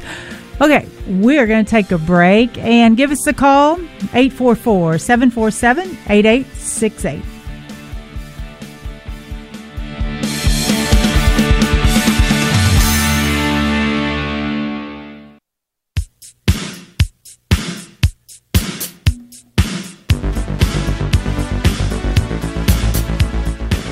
Take this call, finish up. Good morning. Good morning. Welcome back to Mid South Gardening. Give us a call 901 260 5926 or 844 747 8868. And thank you, Keith, for the call. Good morning. Good morning, baby. Good morning. How are you today? Hey, Mr. Keith, what's going on today, buddy? Hey, Kenny. well, I have a um, a question, please. Yes, sir. The um the bagworms on arborvitaes. the old bagworm. I guess the first symptom is it starts browning. Yeah. Yeah. the It's um, first is, well, actually, that, that's unfortunately well down the yeah, list. Yeah, yes. If you, yeah, look, do you see the bags hanging off the tree? Because uh, if you do, then they've just engulfed your tree or stressed it out so much. But if you don't see those bags, it could be something else. Yeah, I mean, but we see a lot of that. I mean, arborvitaes, uh, it's a misnomer, I think, that people think arborvitaes are hard to grow. Right, yeah. They're not the, they're a little finicky the 1st year, right. that first summer when it comes to moisture. You know, they need good drainage, but you can't let them dry out and you can't keep them too wet, right? But once you get them established, they're very hardy plants. But like Keith is talking about, there are things that can get on arborvitaes, and one of them is the old bagworm. And that's the thing where Veda was saying, Keith, if you see these little bags hanging down on your arborvita, uh, there's a caterpillar in there, and all them thing uh, they just love to eat every piece of green tissue that's on the arborvita. That's all they do. It's amazing. But if you do have bagworms, you want to pick as many as you can off, put them in a Ziploc bag, throw them in the trash, and come back and spray for bagworms. If you don't see any evidence of bagworms, then a lot of times we see where it's a lot of times it can be moisture related, you know, root related, too much water, not enough water, uh, where you get that browning in there. It could be spider mites, you know, Planted too deep. planted too deep. So, did you see the bags? Well, yes. Okay. Yeah. Yeah. Okay. Okay, but it's all brown. It might be done with. I mean, it really is done yeah. with if it's all brown. But let me say this though, No, I've, I've got no. some globe arborvitaes on the front of my front of my house. Okay, they're the rounded Oh, These are like three years old. yeah, and Veda, you know, I think if, if you're patient, you might be okay because I had some bagworms on one. I didn't even really notice it till the thing started just turning brown. Yeah. and they basically ate the whole thing up. And These uh, are upright. Um, yeah, but my, my point though was I picked all the bagworms off. I went in there and sprayed them all and killed any that I didn't see. It took about two years for this thing to truly, really flush back out, Mm-hmm. but it did, with and no it's beautiful. treatment. No treatment. yeah. Did, did- what kind of treatment did you do besides picking them all out? You And use the spraying. Well, I Yeah, I mean, I still, I, you know, I picked off as many as I had, and I went back in there and sprayed to kill any that I couldn't see because there's some small bagworms in there. Well, so we see him up on a ten foot ladder, But my picking bagworms. yeah, but my point was thing. though that you don't have to pick them off. I just They're wanted to about six foot tall. Yeah, but then I went in and, and watered and fed, you know, like I normally do for the next two years. But my point is, hmm. though, even though that thing might look completely dead because there's no green left on it, mm-hmm. It, it hmm. if it's still, if, if the root system is still alive and the plant is still alive and you're just missing the green foliage, it can flush back out. My point is, give it a minute to see what mm-hmm. happens. give it you two know, years. well, at least give it through Yeah. next spring. Mm-hmm. Okay. Jim, you're thinking. It looks like you're All right. thinking. All right, brother. Okay, Keith. Thank you for the call. No, I was Yeah. just listening to y'all. Oh. He kept trying to talk, and y'all just kept But but talking. yeah, but I mean. Yeah, what was the other question? um, but I can't wait. I can't look at that. Normally, most arborvitaes will not sprout, resprout if the second year wood green has been removed. Yeah, if, if they eat the whole year. thing up. Right. It, you can, like, if you've got a green arborvitae, you can tip shear it, shear off this year's, and it'll continue to resprout. And you can do that just from forever. But if it cuts, if you get back into where it's totally brown, Yeah. you were lucky. Well, no, no, no. Let me say Yeah, this. I know. Most were most will not recover. It's because he's Well, a gardener. No, but let me say this. I mean, it, it didn't eat every green uh, piece okay. that I had on mine. I mean, Oh, Yeah. right. I just saw some brown, and I'm thinking, you know, what's oh, going Oh, on over here? I'm thinking, and it was total- bagworm. Oh, but- yeah, I'd wait for that. yeah, yeah.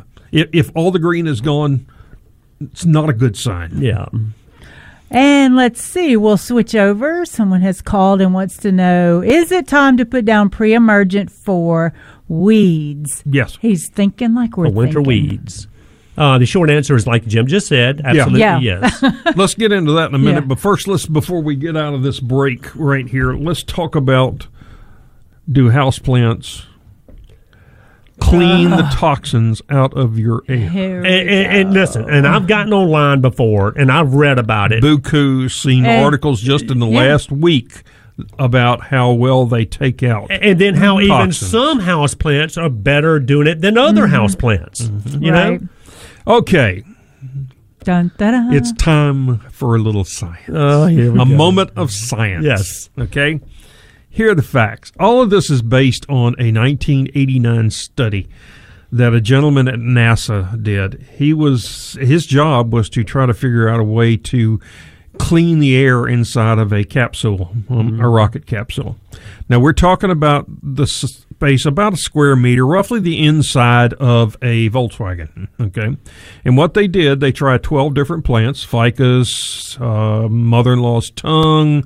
They did peace lily. Okay, they put them in a totally sealed container injected three different VOCs. That's a volatile organic compound.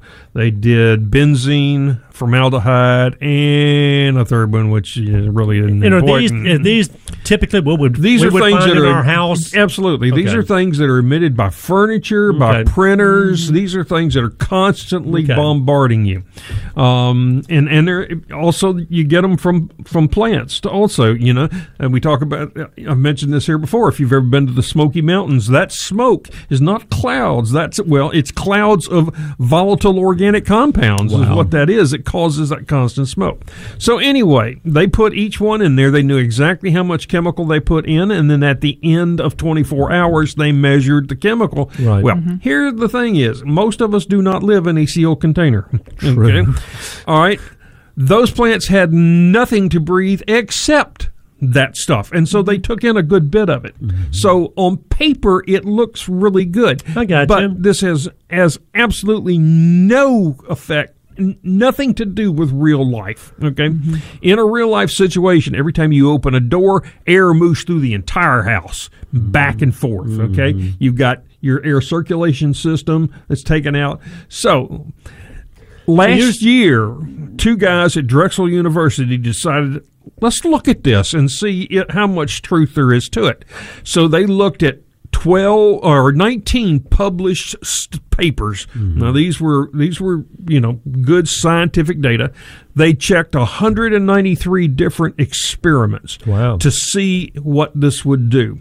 And the gen- what happened after all of this and they looked at it is plants in your house do less than 1% of rem- removal that a air purifier would do. Really? Yes, virtually none. Okay.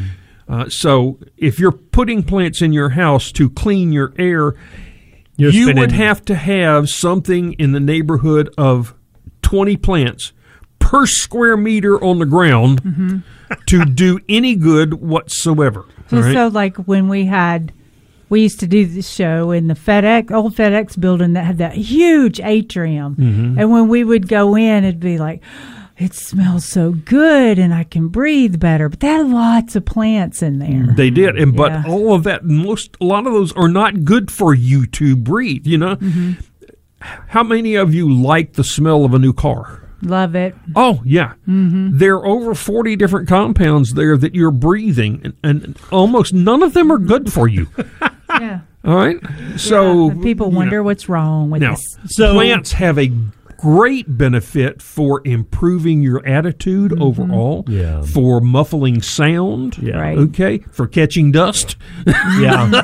Yeah. But if you're putting them in there to purify your air, you're fooling yourself it's not doing it, but if it makes you happy, go ahead. So uh, That is it so says it crazy. filters dust, It then it ca- makes it the air catches dust, better. yeah. See, I don't have to have the dust fly around. I mean, cause, I mean that's one thing that people have to do typically. A lot of times, at least once a year, is take their house plants outdoors, wash them down, Mhm. wipe them down to get all the dust off of the foliage. you Well, know? like talking about NASA and square footage, I went to uh, to a place to buy wholesale plants, and so I put them all in the cab of my truck.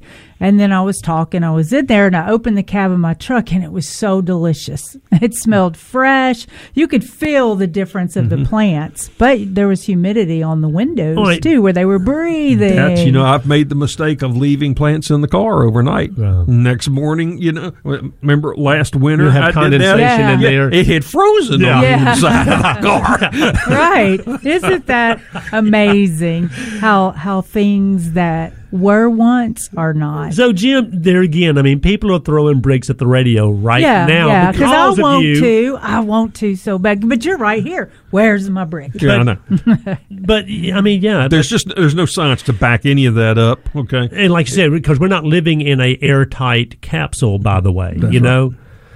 Well, Yeah, I'm just keep thinking it, thinking it about because like our building is full of house plants. Well, like Jim but said, if it makes you feel go in the building, it's not a big burst of nice air because the windows and the doors are open all the time. But when you walk into the all the beautiful plants, like Jim said, you're happier. It proves your attitude. Yeah. So either way, my it's a plants, good thing. My plants make me happier, and I have. It's taken a lot of plants to do that. right. Oh, well, like for instance, do we need to go to break and then tell this after the break? For instance, okay, remember the patio, my, my balcony, that the Yeah. balconies underneath were falling? Yeah. And so we had to Oh, yeah. move every, all those plants off the balcony. Well, um, a friend of mine, go we go out on the balcony and it's just like, well, I have all these plants and and and, you know. So when we had to take them all in and we went back on the balcony with just concrete and a chair, he went, I know why we have all those plants Yeah. now. Yeah. Because it makes you feel better. Yeah, Who it wants does. to sit on a balcony where you look like a, a goldfish up there where well you look like what is that? Goldfish in a bowl, glass bowl Yeah, well, where everybody could see. But you're What's saying that just a, saying? just a chair sitting up there. you Yeah, know. yeah. But and they're like, Well, this is no fun. Do you know there's a city in California that has forbidden people to keep goldfish in a bowl? What? Because, Oh. because it distorts their view of the real world. Oh no. Are these people nuts or what? It's I'm right on that line. It's it's hard because I get too much emotional over things that are constricted areas, but then I go, well, it's not a hum. Quit projecting human feelings on most animals, especially little critters. That's just what they know. Is that little fishbowl? Hey, some goldfish, the best the best home they'll ever have is inside that fish bowl. Okay. Well, yeah. I guess we better head to a break quickly and call us 844 747 8868. This is Mid South Gardening on the Mighty 990 KWAM and streaming online at Mighty990.com. I've noticed that when I go to the shopping mall and buy one of the towels, they just don't seem to work very well. They feel too soft and too lotiony. They just don't absorb the water. Well, our good friend Mike Lindell over at My Pillow has found a solution, and you've got to get yourself one of his brand new towels. These things are incredible, and best of all, they're made right here in the U.S. And all of his towels come with a 60-day money-back guarantee. You're going to be able to get a six-piece set, two bath towels, two hand towels, and two washcloths, all made with USA cotton. They are soft yet absorbent, and you're normally going to pay over $100. But thanks to our good friend Mike Lindell, $39.99. That's it. It's a great deal. All you have to do, go to mypillow.com and click on the new radio listener specials and get deep discounts on all MyPillow products, including the towels. Just enter the promo code STARNES or you can call 800-839-8506 for some incredible radio specials. Again, mypillow.com, promo code STARNES. Did you know families that typically make $35,000 to $95,000 annually often won't qualify for the federal Pell Grant? At Liberty University, we created a solution to help students afford the quality education they deserve. Our Middle America Scholarship, when combined with the Liberty Champion Award, will match the Pell Grant. a value of up to $5,495 per year for up to four years. Learn more by texting MAS to 49596. Again, that's MAS to 49596. Nine five nine six. Hello, Americans. I'm Todd Starnes. America is in a funk, and that's why I wrote our daily biscuit, Devotions with a Drawl. It's a collection of inspirational and encouraging and hilarious stories about exceptional Americans who are doing good deeds, stories about faith and family, God and country. I do have hope for America because my hope is not based on a political party. My hope is built on a much higher power. Our daily biscuit, it's a buttermilk biscuit for the soul.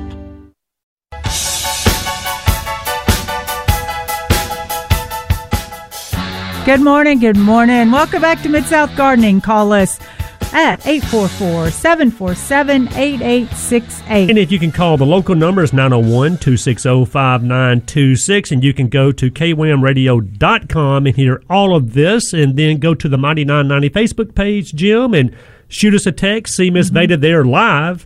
And um, all you can always go back and Do I listen to the podcast. live right you now? Look great right now.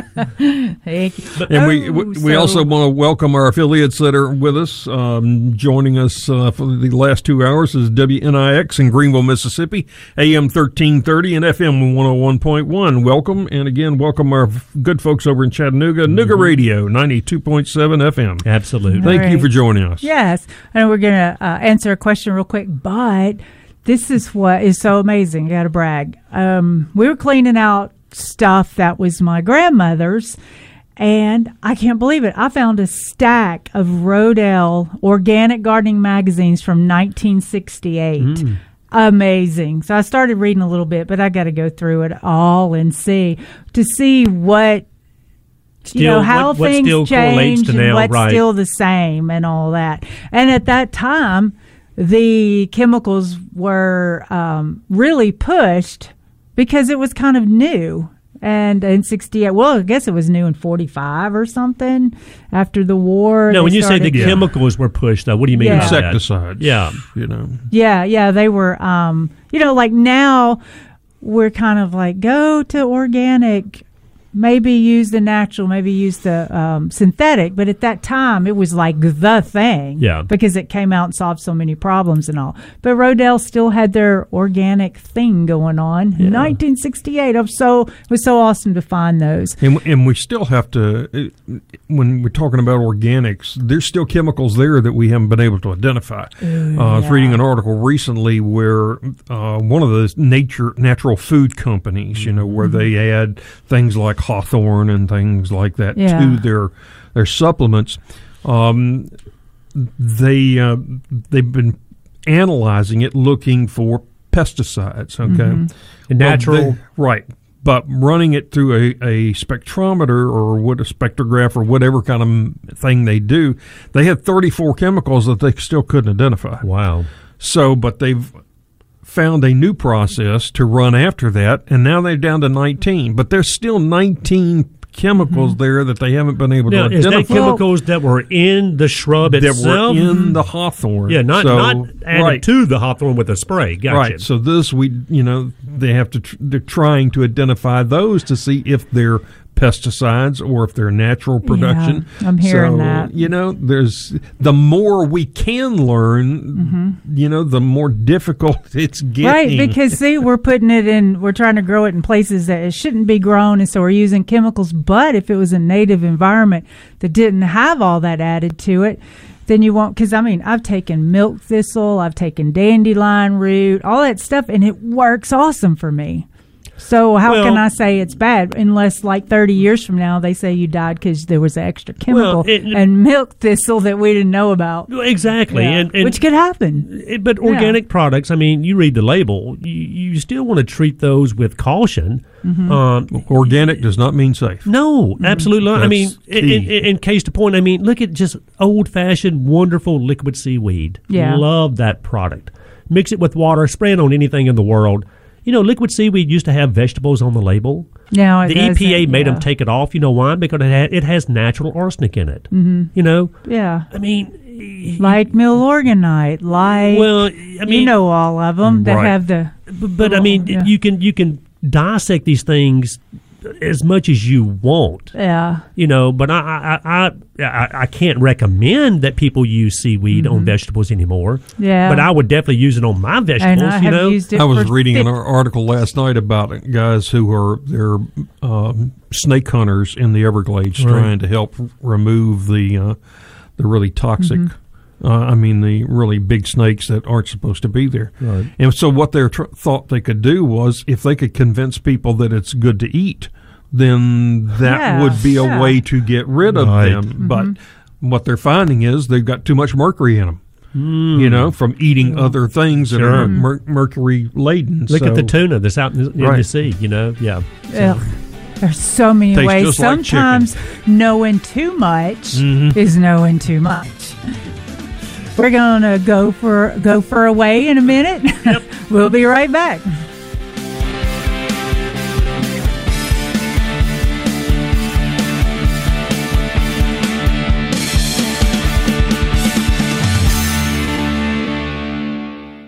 When it comes to fresh, you can always taste the difference. That's why at Farmview Market, you'll always find 100% grass fed beef. No hormones, no antibiotics, just pure pasture raised grass fed beef. And that care and devotion goes into all of our products at Farmview Market. Taste the difference yourself by visiting farmviewmarket.com. Carry out and curbside services are still available. Farmview Market, farm to table fresh, always.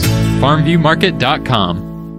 America has a new choice for fair and balanced news. ToddStarnes.com. Journalism you can trust from some of the best reporters and opinion writers in the business. ToddStarnes.com takes you to the front lines of the culture war, defending faith, freedom, and your family. ToddStarnes.com also features exclusive interviews with America's top newsmakers like Mike Huckabee, Franklin Graham, and Newt Gingrich. Find out why millions of Americans read ToddStarnes.com every day. It's news you can trust. ToddStarnes.com. The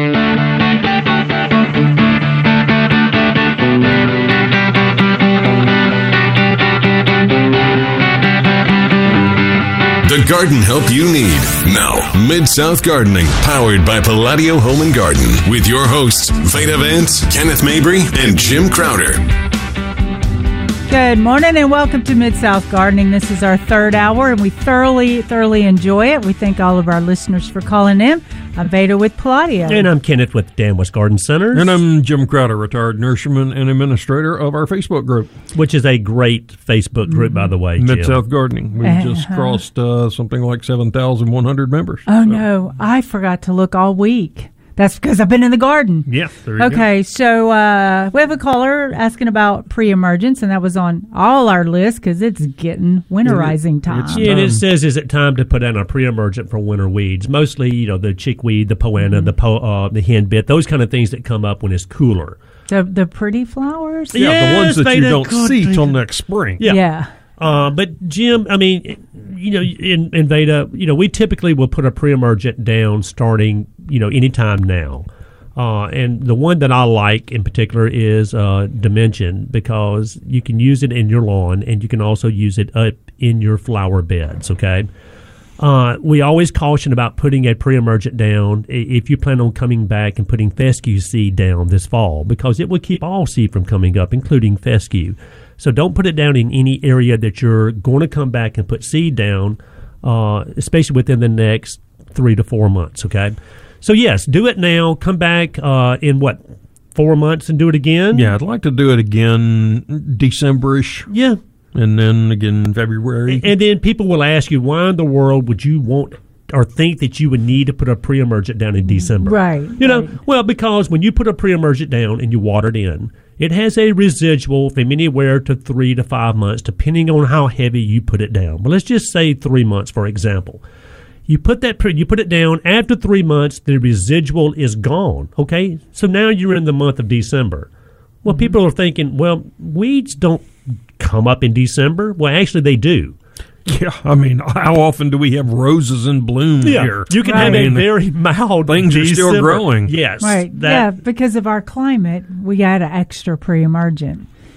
Because I'm thinking, why do we put it down in the fall if you know we're winter? This is what people are thinking. We're winter. There's no weeds. Yeah, but, but- depending on where you live, there will be. But also keep in mind the pre-emergence that you typically put down in the fall for the fall and winter weeds that come up.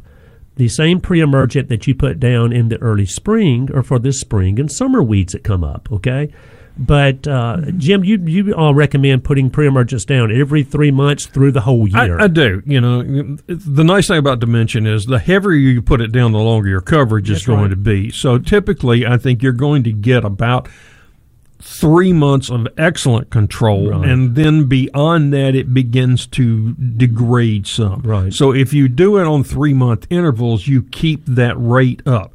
Now, again, like Kenneth said, not where you're going to plant seed, uh, lawn seed, and also not any place where you're, you're having plants reseed themselves. Mm-hmm. Uh, where you, if you're doing columbine or coneflowers or Wildflowers, yeah. reseeding, you don't want to put a pre-emerge down there either. Yeah. Okay. Right. So it's it's not for everywhere, but it can be. Yeah. So, so the theory.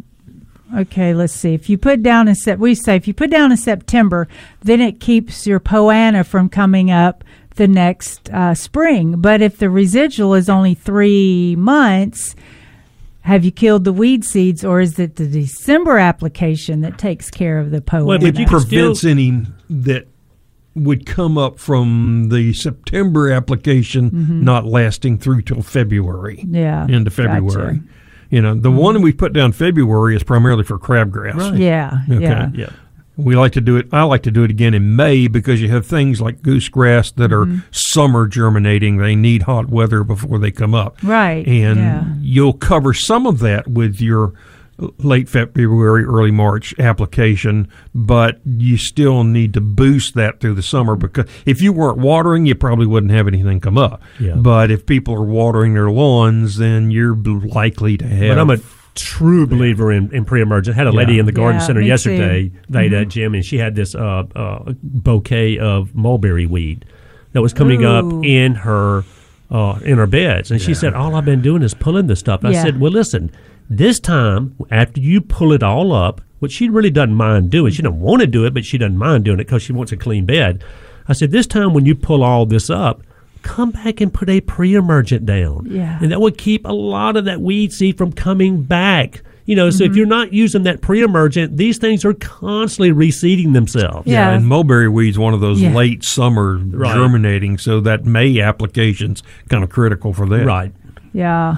I had a customer come in and they said, you know, weeds in the bed. And it was the weeds that reseed. Of course, it wasn't the Bermuda. I always check that because sometimes they call Bermuda weeds.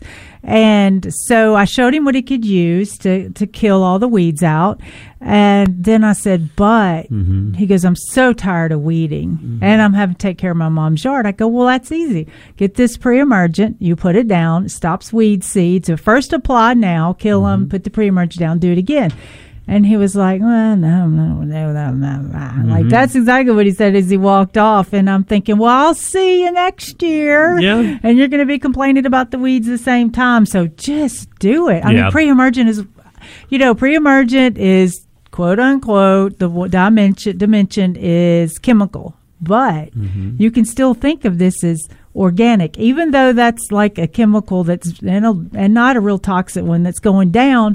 You're preventing an issue that you don't have to spray weed killer, which then saves water and gets rid of some of the toxic things that that you're using, and um, you know, kind of offsets using that pre-emergent. Yeah, so and- it's just either way. And keep know? in mind, it, it doesn't keep every weed from coming up. Mm-hmm. Uh, most of our weeds do come up from seed, and that's what it's for. It keeps that seed from really maturing, okay? Uh, there are some perennial weeds that come back from root uh, that you'll eventually have to go out there and either dig up or spot treat with some Roundup or whatever. But if you want to have a cleaner lawn and a cleaner bed, uh, other than using mulch in the beds, the pre-emergents are definitely the way to go. You know? What you think? What you I think, like Jim? you love it, love it. And, and um, yeah, and, and I had another somebody text in, um, Miss Dale. She said my moonflowers are blooming at the very top of the Mm-hmm. vine, and she wanted them to bloom lower. Can she cut them back at this point? Uh, well, you can, but I, I wouldn't recommend it. I mean, if you've got moonflower vines that are blooming at this moment, which typically you do, uh, you don't want to go in there and cut them way back because then you're running Mm-hmm. out of time for them to come back out and bloom again for you. What I would do is have a trellis that maybe isn't nine As to ten tall? foot tall. Lay it on its side. Would you Yeah, say that again? lay it Lay on it on its side. The trellis. Yeah, Yeah. Uh, or or get a trellis that's only four to five foot tall. That way, if they're blooming at the top of the trellis, you, You know it's see right there, right? So Yeah. yeah, I wouldn't I, I I wouldn't go out there and cut them back this late. I would just um, you know maybe have them come down or have a smaller trellis out there next Yeah. year.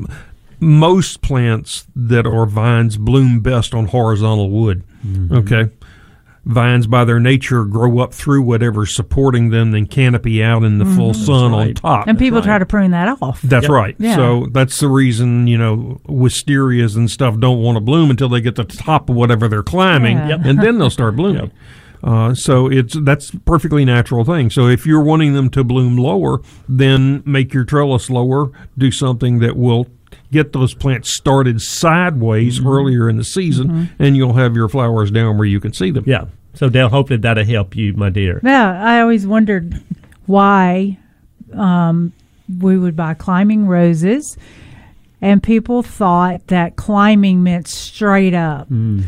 You know, which it does mean, but they can grow straight up. But like you said, they have to have that horizontal Yeah, we- to we- bloom really thick and beautiful. We really do a disservice calling them climbing roses. Yeah. They don't climb. They don't attach to anything. Mhm. They are ramblers. Mm, they tend to grow and weep over, and that's when they make their best flowers. Man, so a climbing rose would be absolutely beautiful if you let it weep over. That's right. I think it would be anyway. Well, yeah. they typically need some kind of support, you know, but you could let Uh, them.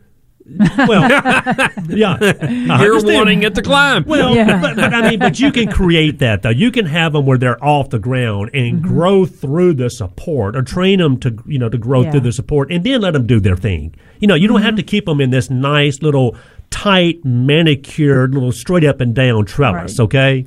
No, Jim, you don't. I know he's looking at me. He's You're talking about king manicure over here. But Yeah. you don't have to do that. Right, and but even like- some of the, you know, the David Austin roses, the English roses. love 'em. You know, a lot of those are uh, ramblers. Ramblers. you know, where you can let them just kind of grow up and kind of weep back over, and they can be unbelievably beautiful. You know. Right. Well, of course, too. If you have a patio and you want a rose and the conditions are right, this one's kind of hard if it's up against a wall, but uh, you can still do the espalier with it. Right. You know, just have it a thin, maybe a foot wide of plant growing horizontally. Yeah. That's and the you key, get getting that those horizontal roses. wood for bud production. As It- long as you're training it straight up, it ain't gonna bloom. And it makes me Yeah. think of also, Yeah, you know, true. uh, years and years and years ago, Gina, uh, Gina, Jim on his uh, Facebook page or a, a co- he, he he he wrote an article about a tomato bench. Okay. Oh yeah. Yeah. Mhm. And you know, there again, you know, we're trying to stake tomatoes, we're trying to cage them, you know, Mm-hmm. but tomatoes want to ramble also. They're ramblers. you know, So- believe it or not, they Oh, do. Tomato I've seen table. 'em. I have seen them growing over an arbor before, like the cherry tomatoes, and just you could just reach up and get them. All right, we got to run to another break. We've got lots of good topics to talk about, and if you want us to talk about your topic, call us 844-747-8868. Don't go anywhere. More of Mid South Gardening coming up. On the Mighty 990 KWAM and streaming online at Mighty990.com.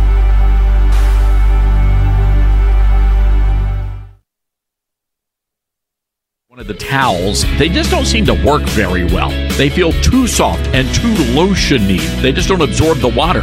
Well, our good friend Mike Lindell over at My Pillow has found a solution, and you've got to get yourself one of his brand new towels. These things are incredible, and best of all, they're made right here in the U.S. And all of his towels come with a 60-day money-back guarantee. You're going to be able to get a six-piece set, two bath towels, two hand towels, and two washcloths, all made with USA cotton. They are soft yet absorbent, and you're normally going to pay over $100. But thanks to our good friend Mike Lindell, $39.99. That's it. It's a great deal. All you have to do, go to mypillow.com and click on the new radio listener specials and get deep discounts on all MyPillow products, including the towels. Just enter the promo code STARNES or you can call 800 839 8506 for some incredible radio specials. Again, mypillow.com, promo code STARNES. No matter where you're going, take along Brim snack foods to make your day even tastier. Cheese puffs, cheese curls, cracklins, cheddar fries, popcorn, pork rinds, potato chips, tortilla and corn chips, and so much more. Family owned and operated, Brim's has been serving communities for almost 40 years, and their delicious snacks have been sold throughout the South. Brim's Snack Foods. Life is so delicious. Sight and Sound Theaters presents a brand new original stage production. Everyone has a story. All young women are to be taken to the palace. The choices we must face. Go to the king. Plead for the lives of your people. At a time that was chosen for us. No one can ever know who you are.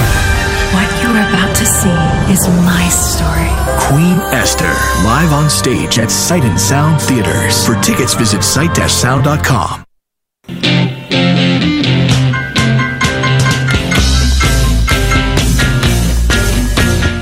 Good morning. Welcome back to Mid South Gardening. Let's go to some gardening questions we have. Yeah, we had Carl Edwards that sent in a text on the Mighty 990 uh, Facebook page. Carl Roberts. Yeah, Carl Roberts. What'd I say? Edwards. Oh, Carl Where'd Roberts. Edwards And it from? says um, something. Let me go back to it. I'm trying to find it here. It said, "Is there a natural dog repellent in the form of a perennial?" He said his flowers are being watered unwanted, and we all know what that means. You know, that's one of I love dogs. I am a mm-hmm. dog person. Me Same too. here. Had five at one time. Yeah. However, I do not walk my dogs because mm-hmm. I do not want them peeing on other people's shrubs. Yeah. And it's not the fact that, you know, peeing on it once is the issue. It's Right. because the next dog that comes along smells that and wants to mark that as their territory. Right. So if somebody is walking by your house every day, that plant gets peed on 365 times. Potentially. Right. And some plants don't care. But if there are two dogs, that Yeah. immediately doubles. Yeah. So it's a lot of urine going on mm-hmm. the spot. So that's the reason I do not walk my dogs. Uh, I, I just not going to do that to other people's plants. So natural pre- or Perennials. natural perennials That would Well, maybe repel a dog. What could you put in the a snake, a fake snake? That's not a perennial. No. No, but maybe it's a different way around the perennial. Artem- is there? Artemisia has a smell that's not pleasant. Um, Wormwood, Artemisia. Yeah. Right. Uh, we and talked about scented geraniums, which you'd have to plant every year, but you are going to have to kind of circle your plants, not just plant one there. Mm-hmm. You know, it's like people plant. Oh, I'm going to put a mosquito plant on my patio, and I won't have any mosquitoes. Yeah. Duh. Yeah. you know. One maybe if you plant 10, you won't. Oh, have as many. You'd have to cover your Yeah. your patio and stand in the middle of them. and it'd be worth it if you get eat up by mosquitoes tremendously, like some people do. Now reduce the population so you have a few little less bites. But I don't know of a Some. you know a true dog repellent that is a Mm-hmm. perennial. But you're saying you could try. you could try some of these things that have uh, strong fragrance. Okay, Mm-hmm. now they are naturally going to want to mark, you know, particularly if it's a male, mark Mm-hmm. a territory, and they may overpower That you Artemisia. whatever you put there mm-hmm, and That's a kill it. tough but the. Artemisia is a perennial where something like the scented geranium, uh, what probably citronella. Yeah, you uh, just- you know, you plant that, of course, in the spring, and you Mm-hmm. plant that as an annual. So try that, and then there are repellents, of course, that you can put out there, dog and cat repellents. Yeah, and, and a lot of these are natural that Yeah. you can put down. You know, uh, they most of them use rotted eggs and things like that. Oh, that reminds me Uh, which about is in the repels right dog and cat. yeah. That, um, of course, we lived out in the country, and the dogs from across the street. He had a dog kennel. We get loose every once in a while and come over, and there was some stray dogs come over, knock the trash cans over, Mm. take out the trash, um, you know, do everything with it. So my dad got some, made some old ground beef, you know, got it smelly, Ugh. put um, onions and eggs, Probably some garlic. yeah, garlic, smushed it all up into these patties Nice and put burger it there. in the yeah, put it in the trash. And so the next time the dogs went out, they got a hold of all that. And so that would cure it for months. But then you know, you'd have to over apply shouldn't, it. Shouldn't shouldn't give dogs onions and garlic. That's yeah, toxic, that's so. why. so uh, That was the repellent. Yeah, that was the repellent. These are not recommendations. Right, right. So At least the gross ground beef would do something, but I don't guess you want to put that in your neighbor's yard where they're marking. Well, first of all, the price of meat has gone up. Oh, so you know, so no, we're not going to use that as a repellent, Right. Um, but also, Carl uh, sent another text and he said that we had our yard treated for army worms about a month ago, which a lot of people have been doing that because army worms have been horrible this year. They told us it would last a year, uh, and yesterday, as we were mowing everything we mowed, white moths were Mm-hmm. flying up. Uh, is that a reinfestation, and should they treat uh, for army worms again in the future? Uh, well, we'll see. Probably not. I mean, yeah, because we're getting close to the end of the season. I mean, and you know, army worms are not right as. I mean, we had you know we were having multiple people in every minute Mhm. talking about army worms in the garden center. You know, even three to four weeks ago. Uh, and slowly but surely, you know, uh, they're they're kind of phasing out. Talking about the army worms, we're not getting as many calls and as many people coming in. Now they are, you know, a real deal. I mean, they'll go through your yard and eat every green blade you have on your on your lawn. Uh, but we're just not seeing as much of that now. Depending on, like Jim made a comment, depending on what they used in Carl's yard, uh, most of these uh, insecticides have a residual. Uh, whether it's bifenthrin, whether it's some of the uh, the permethrin family products, Mhm. they have a residual. So no, and just because you're seeing moths out there when you're cutting your grass doesn't mean that you still are going to have a reinfestation reinfestation of army worms. Yeah, you know, the, depending again on the chemical, it's going to last through the season. Now, as far as lasting a year till next fall, No. I doubt it. No, I agree. Yeah, but I think that most of these could get you through the season because they're going to be gone here in 30 to 45 days totally.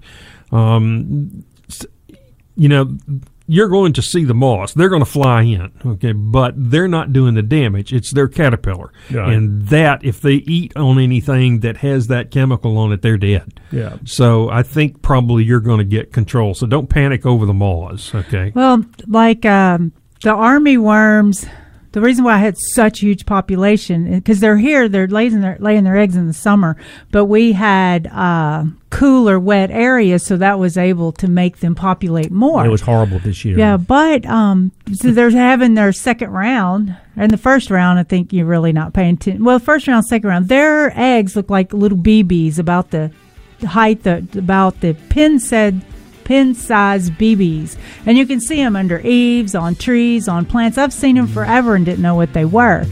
And then they turn into a caterpillar. They send a uh, web down and they go into the grass. And then that's where they start. So when you see those types of eggs, great, start scraping them off. Yeah. That'll help reduce some.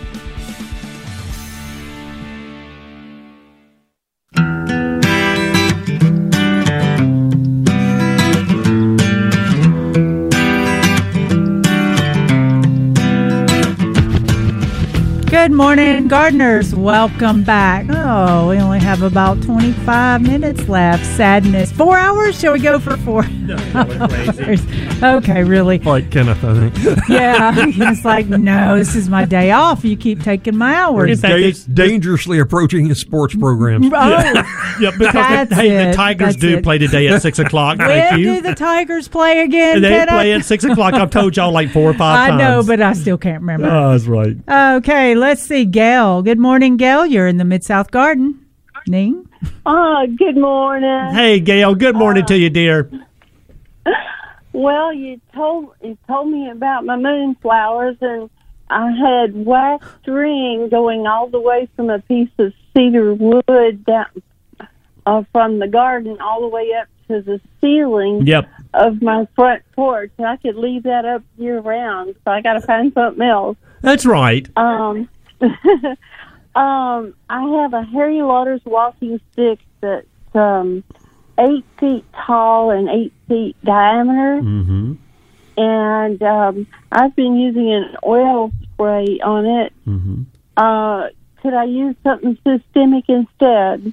You can. I mean, and you can do it one or two ways, Gail. You can get a systemic granulated product that you sprinkle in the soil and just water it in, uh, or you can get a systemic uh, concentrate that you mix and spray on there. Absolutely, you can use a systemic insecticide on that Harry Lauder's walking stick. Yes, ma'am. Yeah, drench would be my preference. What was on the Harry Lauder walking stick? Well, I just missed that. insects. Oh, okay. Yeah. Just insects. Yeah, I've got just uh, something's eating on the leaves. Yeah, absolutely. Um, okay. So nothing wrong with using a systemic, no, ma'am. When's it going to Well, be effective? The systemic. Well, you know, the best time really to put a systemic down is And it's and this is in a container. You said, Gail. Oh no, it's, it's in the ground. It's in the ground, Yeah, okay. to be eight feet tall and eight Yeah. feet wide. It's about it's, it's about uh, 40, 45 years old. Yeah. Wow. Cool. Yeah, y- it, the imidacloprid drench you can just pour right around the base. Now, this time of the year, the the foods are beginning to move to the root system, so it's not going to get that chemical up in it very well.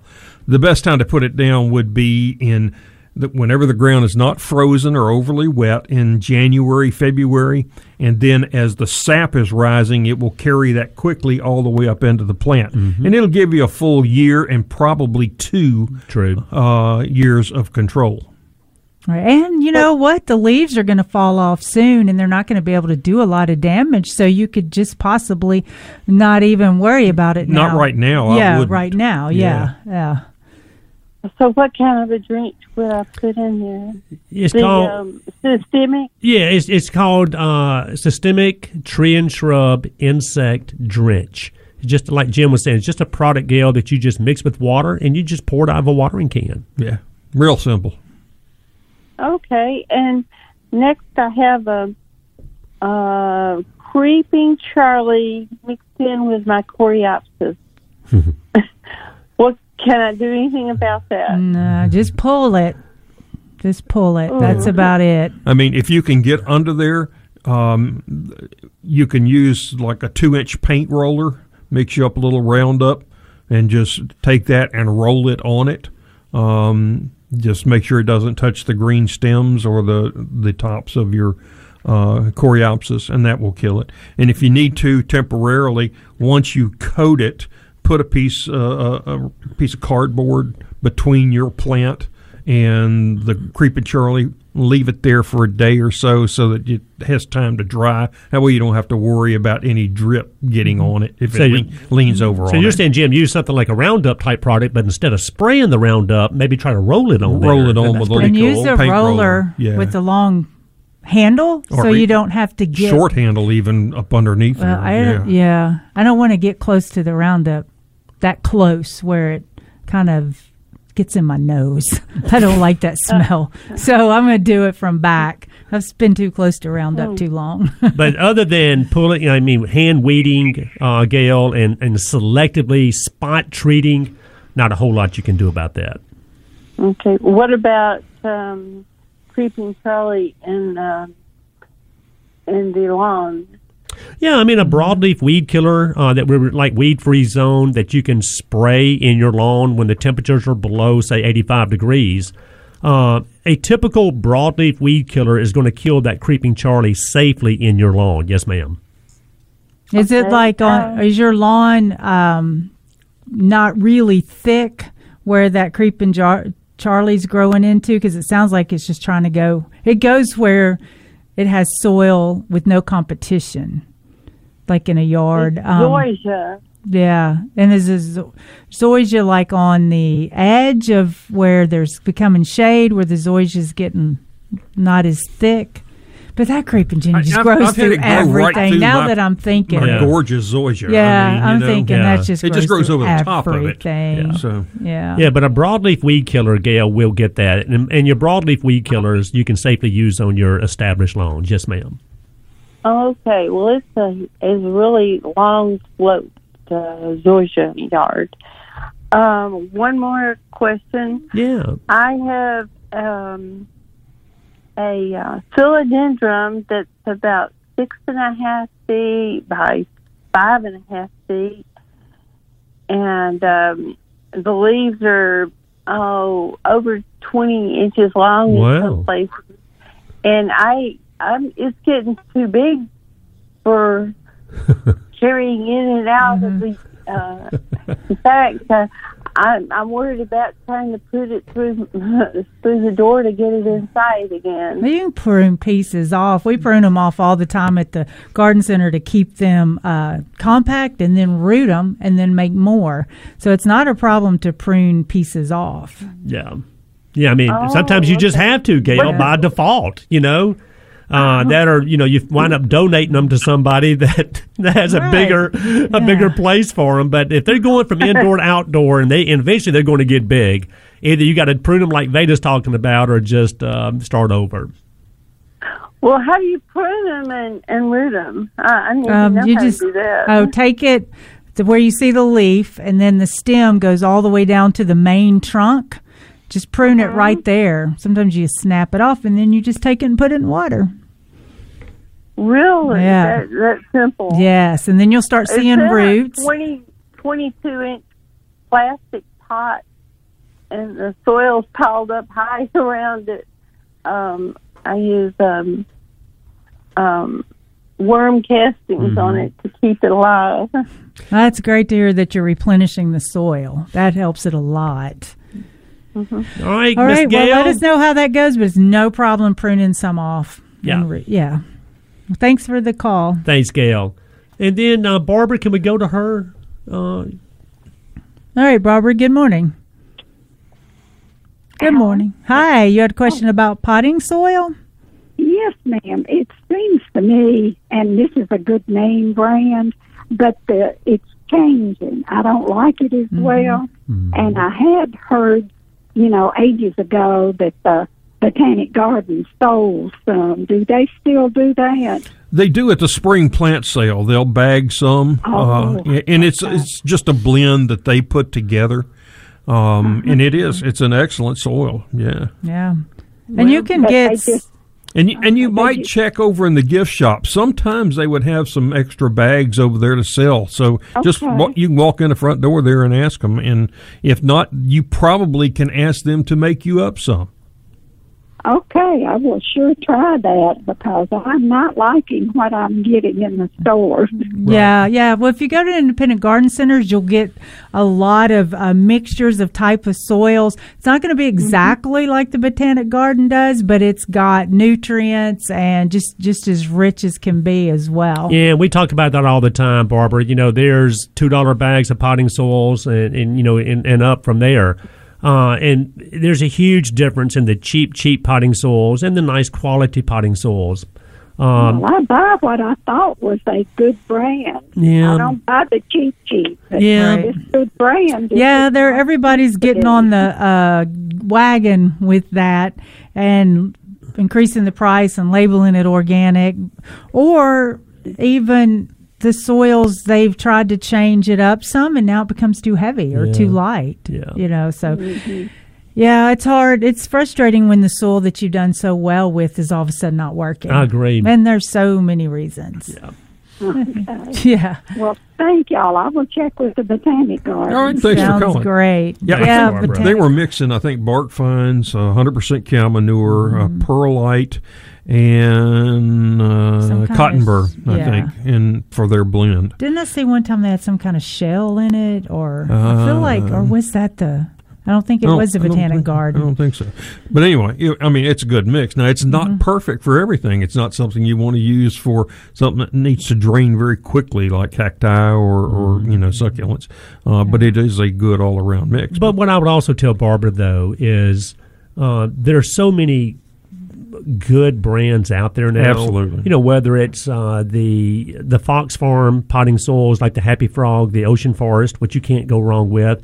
The black golds are good. The you know the Fafards are good. Mhm. Veda, The the Earth Monrovias are good. and Earth the Mix. Fo- yeah. So you can I mean you can try another blend, um, you know, or another brand if that one particular that you've been getting just isn't what you think it used Yeah, to be. Yeah, because at first I would sell. Here's a bag of potting soil. Now you need this um, Plant-tone. You probably want to add a little green sand for extra nitrogen. Oh yeah, alfalfa mill's good. Cottonseeds mill is good. Or you buy one that has all that in it already. Right. Yeah. Um, and then, you know, we were talking about companion plantings.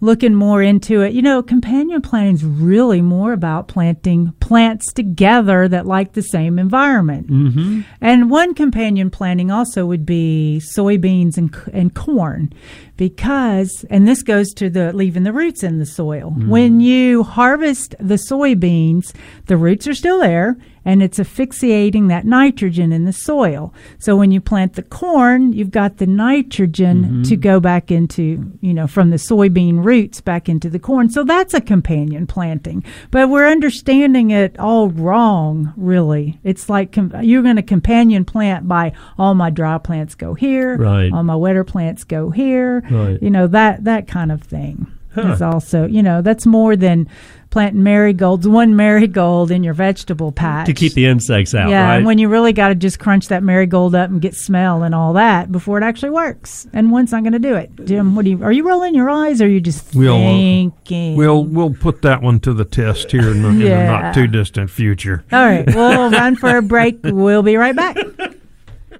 You're listening to Mid South Gardening on the Mighty 990 KWAM and streaming online at mighty990.com.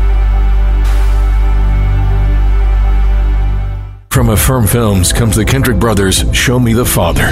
All of us have a fatherhood story. My dad was my hero growing up. My father was somebody who disappointed you. From the creators of War Room and Courageous comes an inspiring cinematic journey featuring five amazing true stories. I'm stunned. He's real. He's really out there. This is really him. Your perfect father in heaven can change the trajectory of your life. Show Me the Father. Rated PG. Parental guidance suggested. In theaters September 10th.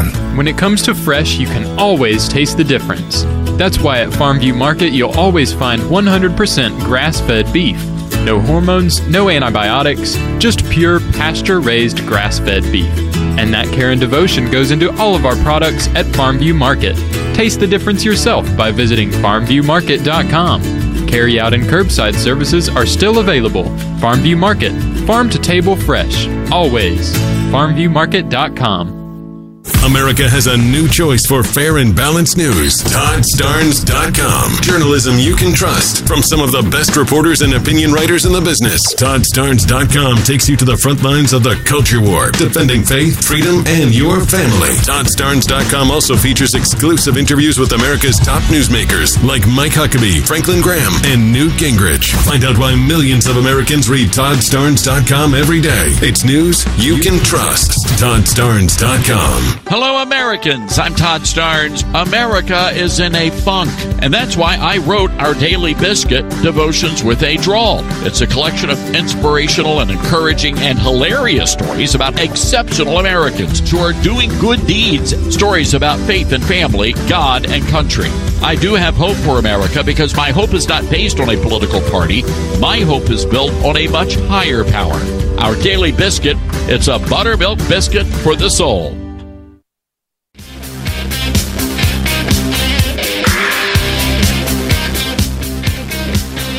Good morning, gardeners, and welcome back to the Mid South Gardening. We're talking about companion plantings, and I, like I'm saying, I do agree with Jim on. Um, well, yeah, I know you agree with me on planting things together that live together, like Yes. wet stuff, stuff. But I'm in, in agreement of uh, marigolds. Well, let me ask you this: yeah. When y'all say companion planting, you mean what? A plant that Repels. benefits the other? Actually, they're saying uh, they're calling it that repels insects. Or, yeah, but it's really a plant that benefits another plant. Right. Yeah. In some way. Now, that can be adding nitrogen to the soil, Mhm. it can be repelling insects. Mm-hmm. Um, when, when we talk about grouping plants, that's not really companion Right. plants. That- that's Those what I wanted to- yeah. That's just that's putting things together that have the same horticultural needs Mhm. so that you don't, you know, Well, I have the same social needs, so I'm companions with the people that I have the same I, social I have no social life, so I'm not worried about that. exactly. But Oh, um, what do you think about in plants being used as natural insecticides? Whether it's citronella plants, whether it's marigolds, whether it's lemongrass, those kind of things. You know, Mhm. um, your take. Well, okay. It, there are some plants that will repel insects. Right. Okay. Um, the question is, can you plant enough of them Mm-hmm. to offset the insects that are attacking your other plants? And then usually the answer is no. All right. What about being used as repellents? You know, for Um, uh, to to have a mosquito plants uh, on your patio. You need to cover the entire patio and stand in the middle of them. Hmm, and right. then even then, if there's a wind blowing, you ain't going to get much result. It's blow past you. Yeah. um, they just do not do that, despite what you may have read or heard, well written articles. It, it ain't going to happen. Right. Um, Um, so, well, I have a question. Here's what I'm thinking. I'm always loving to try to irritate Jim and yeah, Kenneth. She lives for I this live moment. for it. No, okay, so what vegetables get spider mites? Though almost any of them, if they get dry, particularly. Yeah. So that's the big things not to get spider mites. So then I went to why do people plant marigolds when they're full of spider mites? Well, maybe the spider mites are going to the marigolds and not to your plants. but Not if they were dry, the spider mites would still come. So you'd have to have your soil moist, and then the spider mites could if go you to the think that you can plant a row of marigolds in between your tomatoes and draw Mhm. all the spider mites to the marigolds, Mhm. You are living in a fantasy world. But why? But that's true anyway. Yeah. So yeah. no, but, but if you want to reduce the population on you your increase plants, the population. It's just like No. it is. It's just like you know we talk about the the Japanese, beetle battle traps. traps. You know, You know, we always say put them away, grow. put them in the exterior part of as your far property. away as you can Yeah. because if if they're within you know a hundred feet or more you know you're going to bring in more than you had before mm-hmm. So you know mm. that's where you I'm gonna have to you, you walk plant down, some stuff and you put- do you just walk but- down the street and tell your neighbor you know oh you've got some japanese beetles i got an extra Yeah. trap why don't you put it up in your yard Yeah, right. Take it over there. Take Yeah. it over there. Not right here in And my then yard. people will plant garlic, you know, as uh, as a companion plant uh, Mhm. to help repel other insects and so forth. but it repels dogs, but not insects. Well, even that, because they you know. smell differently. They Yeah. have different smellers. Yeah. They have different attractants. So the uh, USDA is actually working on uh, creating a paraso- paras- parasitoid. Can you say that for me, Jim? That's your your technically the wasp. uh, parasitic wasp Yeah, the parasitic wasp. Okay. They're grow. They are injecting them into. Um, Dadgummit. Oh, the. Uh, oh, I can't remember. This is no fun. It's the locust or the yeah the locust. I think I'll think of the insect in a minute. That's emerald ash borer. Thank you. That's it. And so they're injecting. That's what I thought, but then I'm like, I'm going to go to locust because I'm not sure. But emerald ash borer, they're actually injecting all these um, paras- Parasitic. Can y'all just tell me what I'm going to well say? they're trying to genetically modify them so that these will attack uh, just the emerald ash borer, and it's very promising. So Mm-hmm. you know, uh, the emerald ash borer has done huge amount of damage up to the northeast, um, And they're still doing it, Yeah. yeah. and we have them in East Tennessee. You know, there's some Oh. counties that have got. Uh, uh, rules about moving firewood out and that sort of thing. They're Well, you just hope quarantine. you know when you read about things like that that this is not uh, going to be an experiment gone bad. You That's know? right. There- Yeah. There's the issue. So much as so, there's so much bad info mm-hmm. about genetically modifying things. You know, Well, see, I didn't want to sound like I was cheating because I have. The USDA is working to rear massive numbers of parasitoid wasp in the lab facilities on down the line. But see, Jim and Kenneth could just say it more eloquently. yeah, I read it. Science Yeah, gone bad. So mm-hmm. got to be careful. We're good to go, y'all. We will see you Hey, next this has a hoot. Saturday. That hoot is right. We'll be right back next Saturday.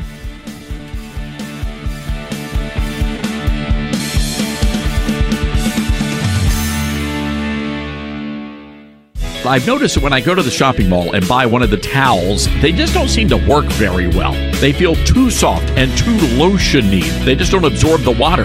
Well, our good friend Mike Lindell over at My Pillow has found a solution, and you've got to get yourself one of his brand new towels. These things are incredible, and best of all, they're made right here in the U.S. And all of his towels come with a 60-day money-back guarantee. You're going to be able to get a six-piece set, two bath towels, two hand towels, and two washcloths, all made with USA cotton. They are soft yet absorbent, and you're normally going to pay over $100. But thanks to our good friend Mike Lindell, $39.99. That's it. It's a great deal. All you have to do, go to mypillow.com and click on the new radio listener specials and get deep discounts on all MyPillow products, including the towels. Just enter the promo code STARNES or you can call 800 839 8506 for some incredible radio specials. Again, mypillow.com, promo code STARNES.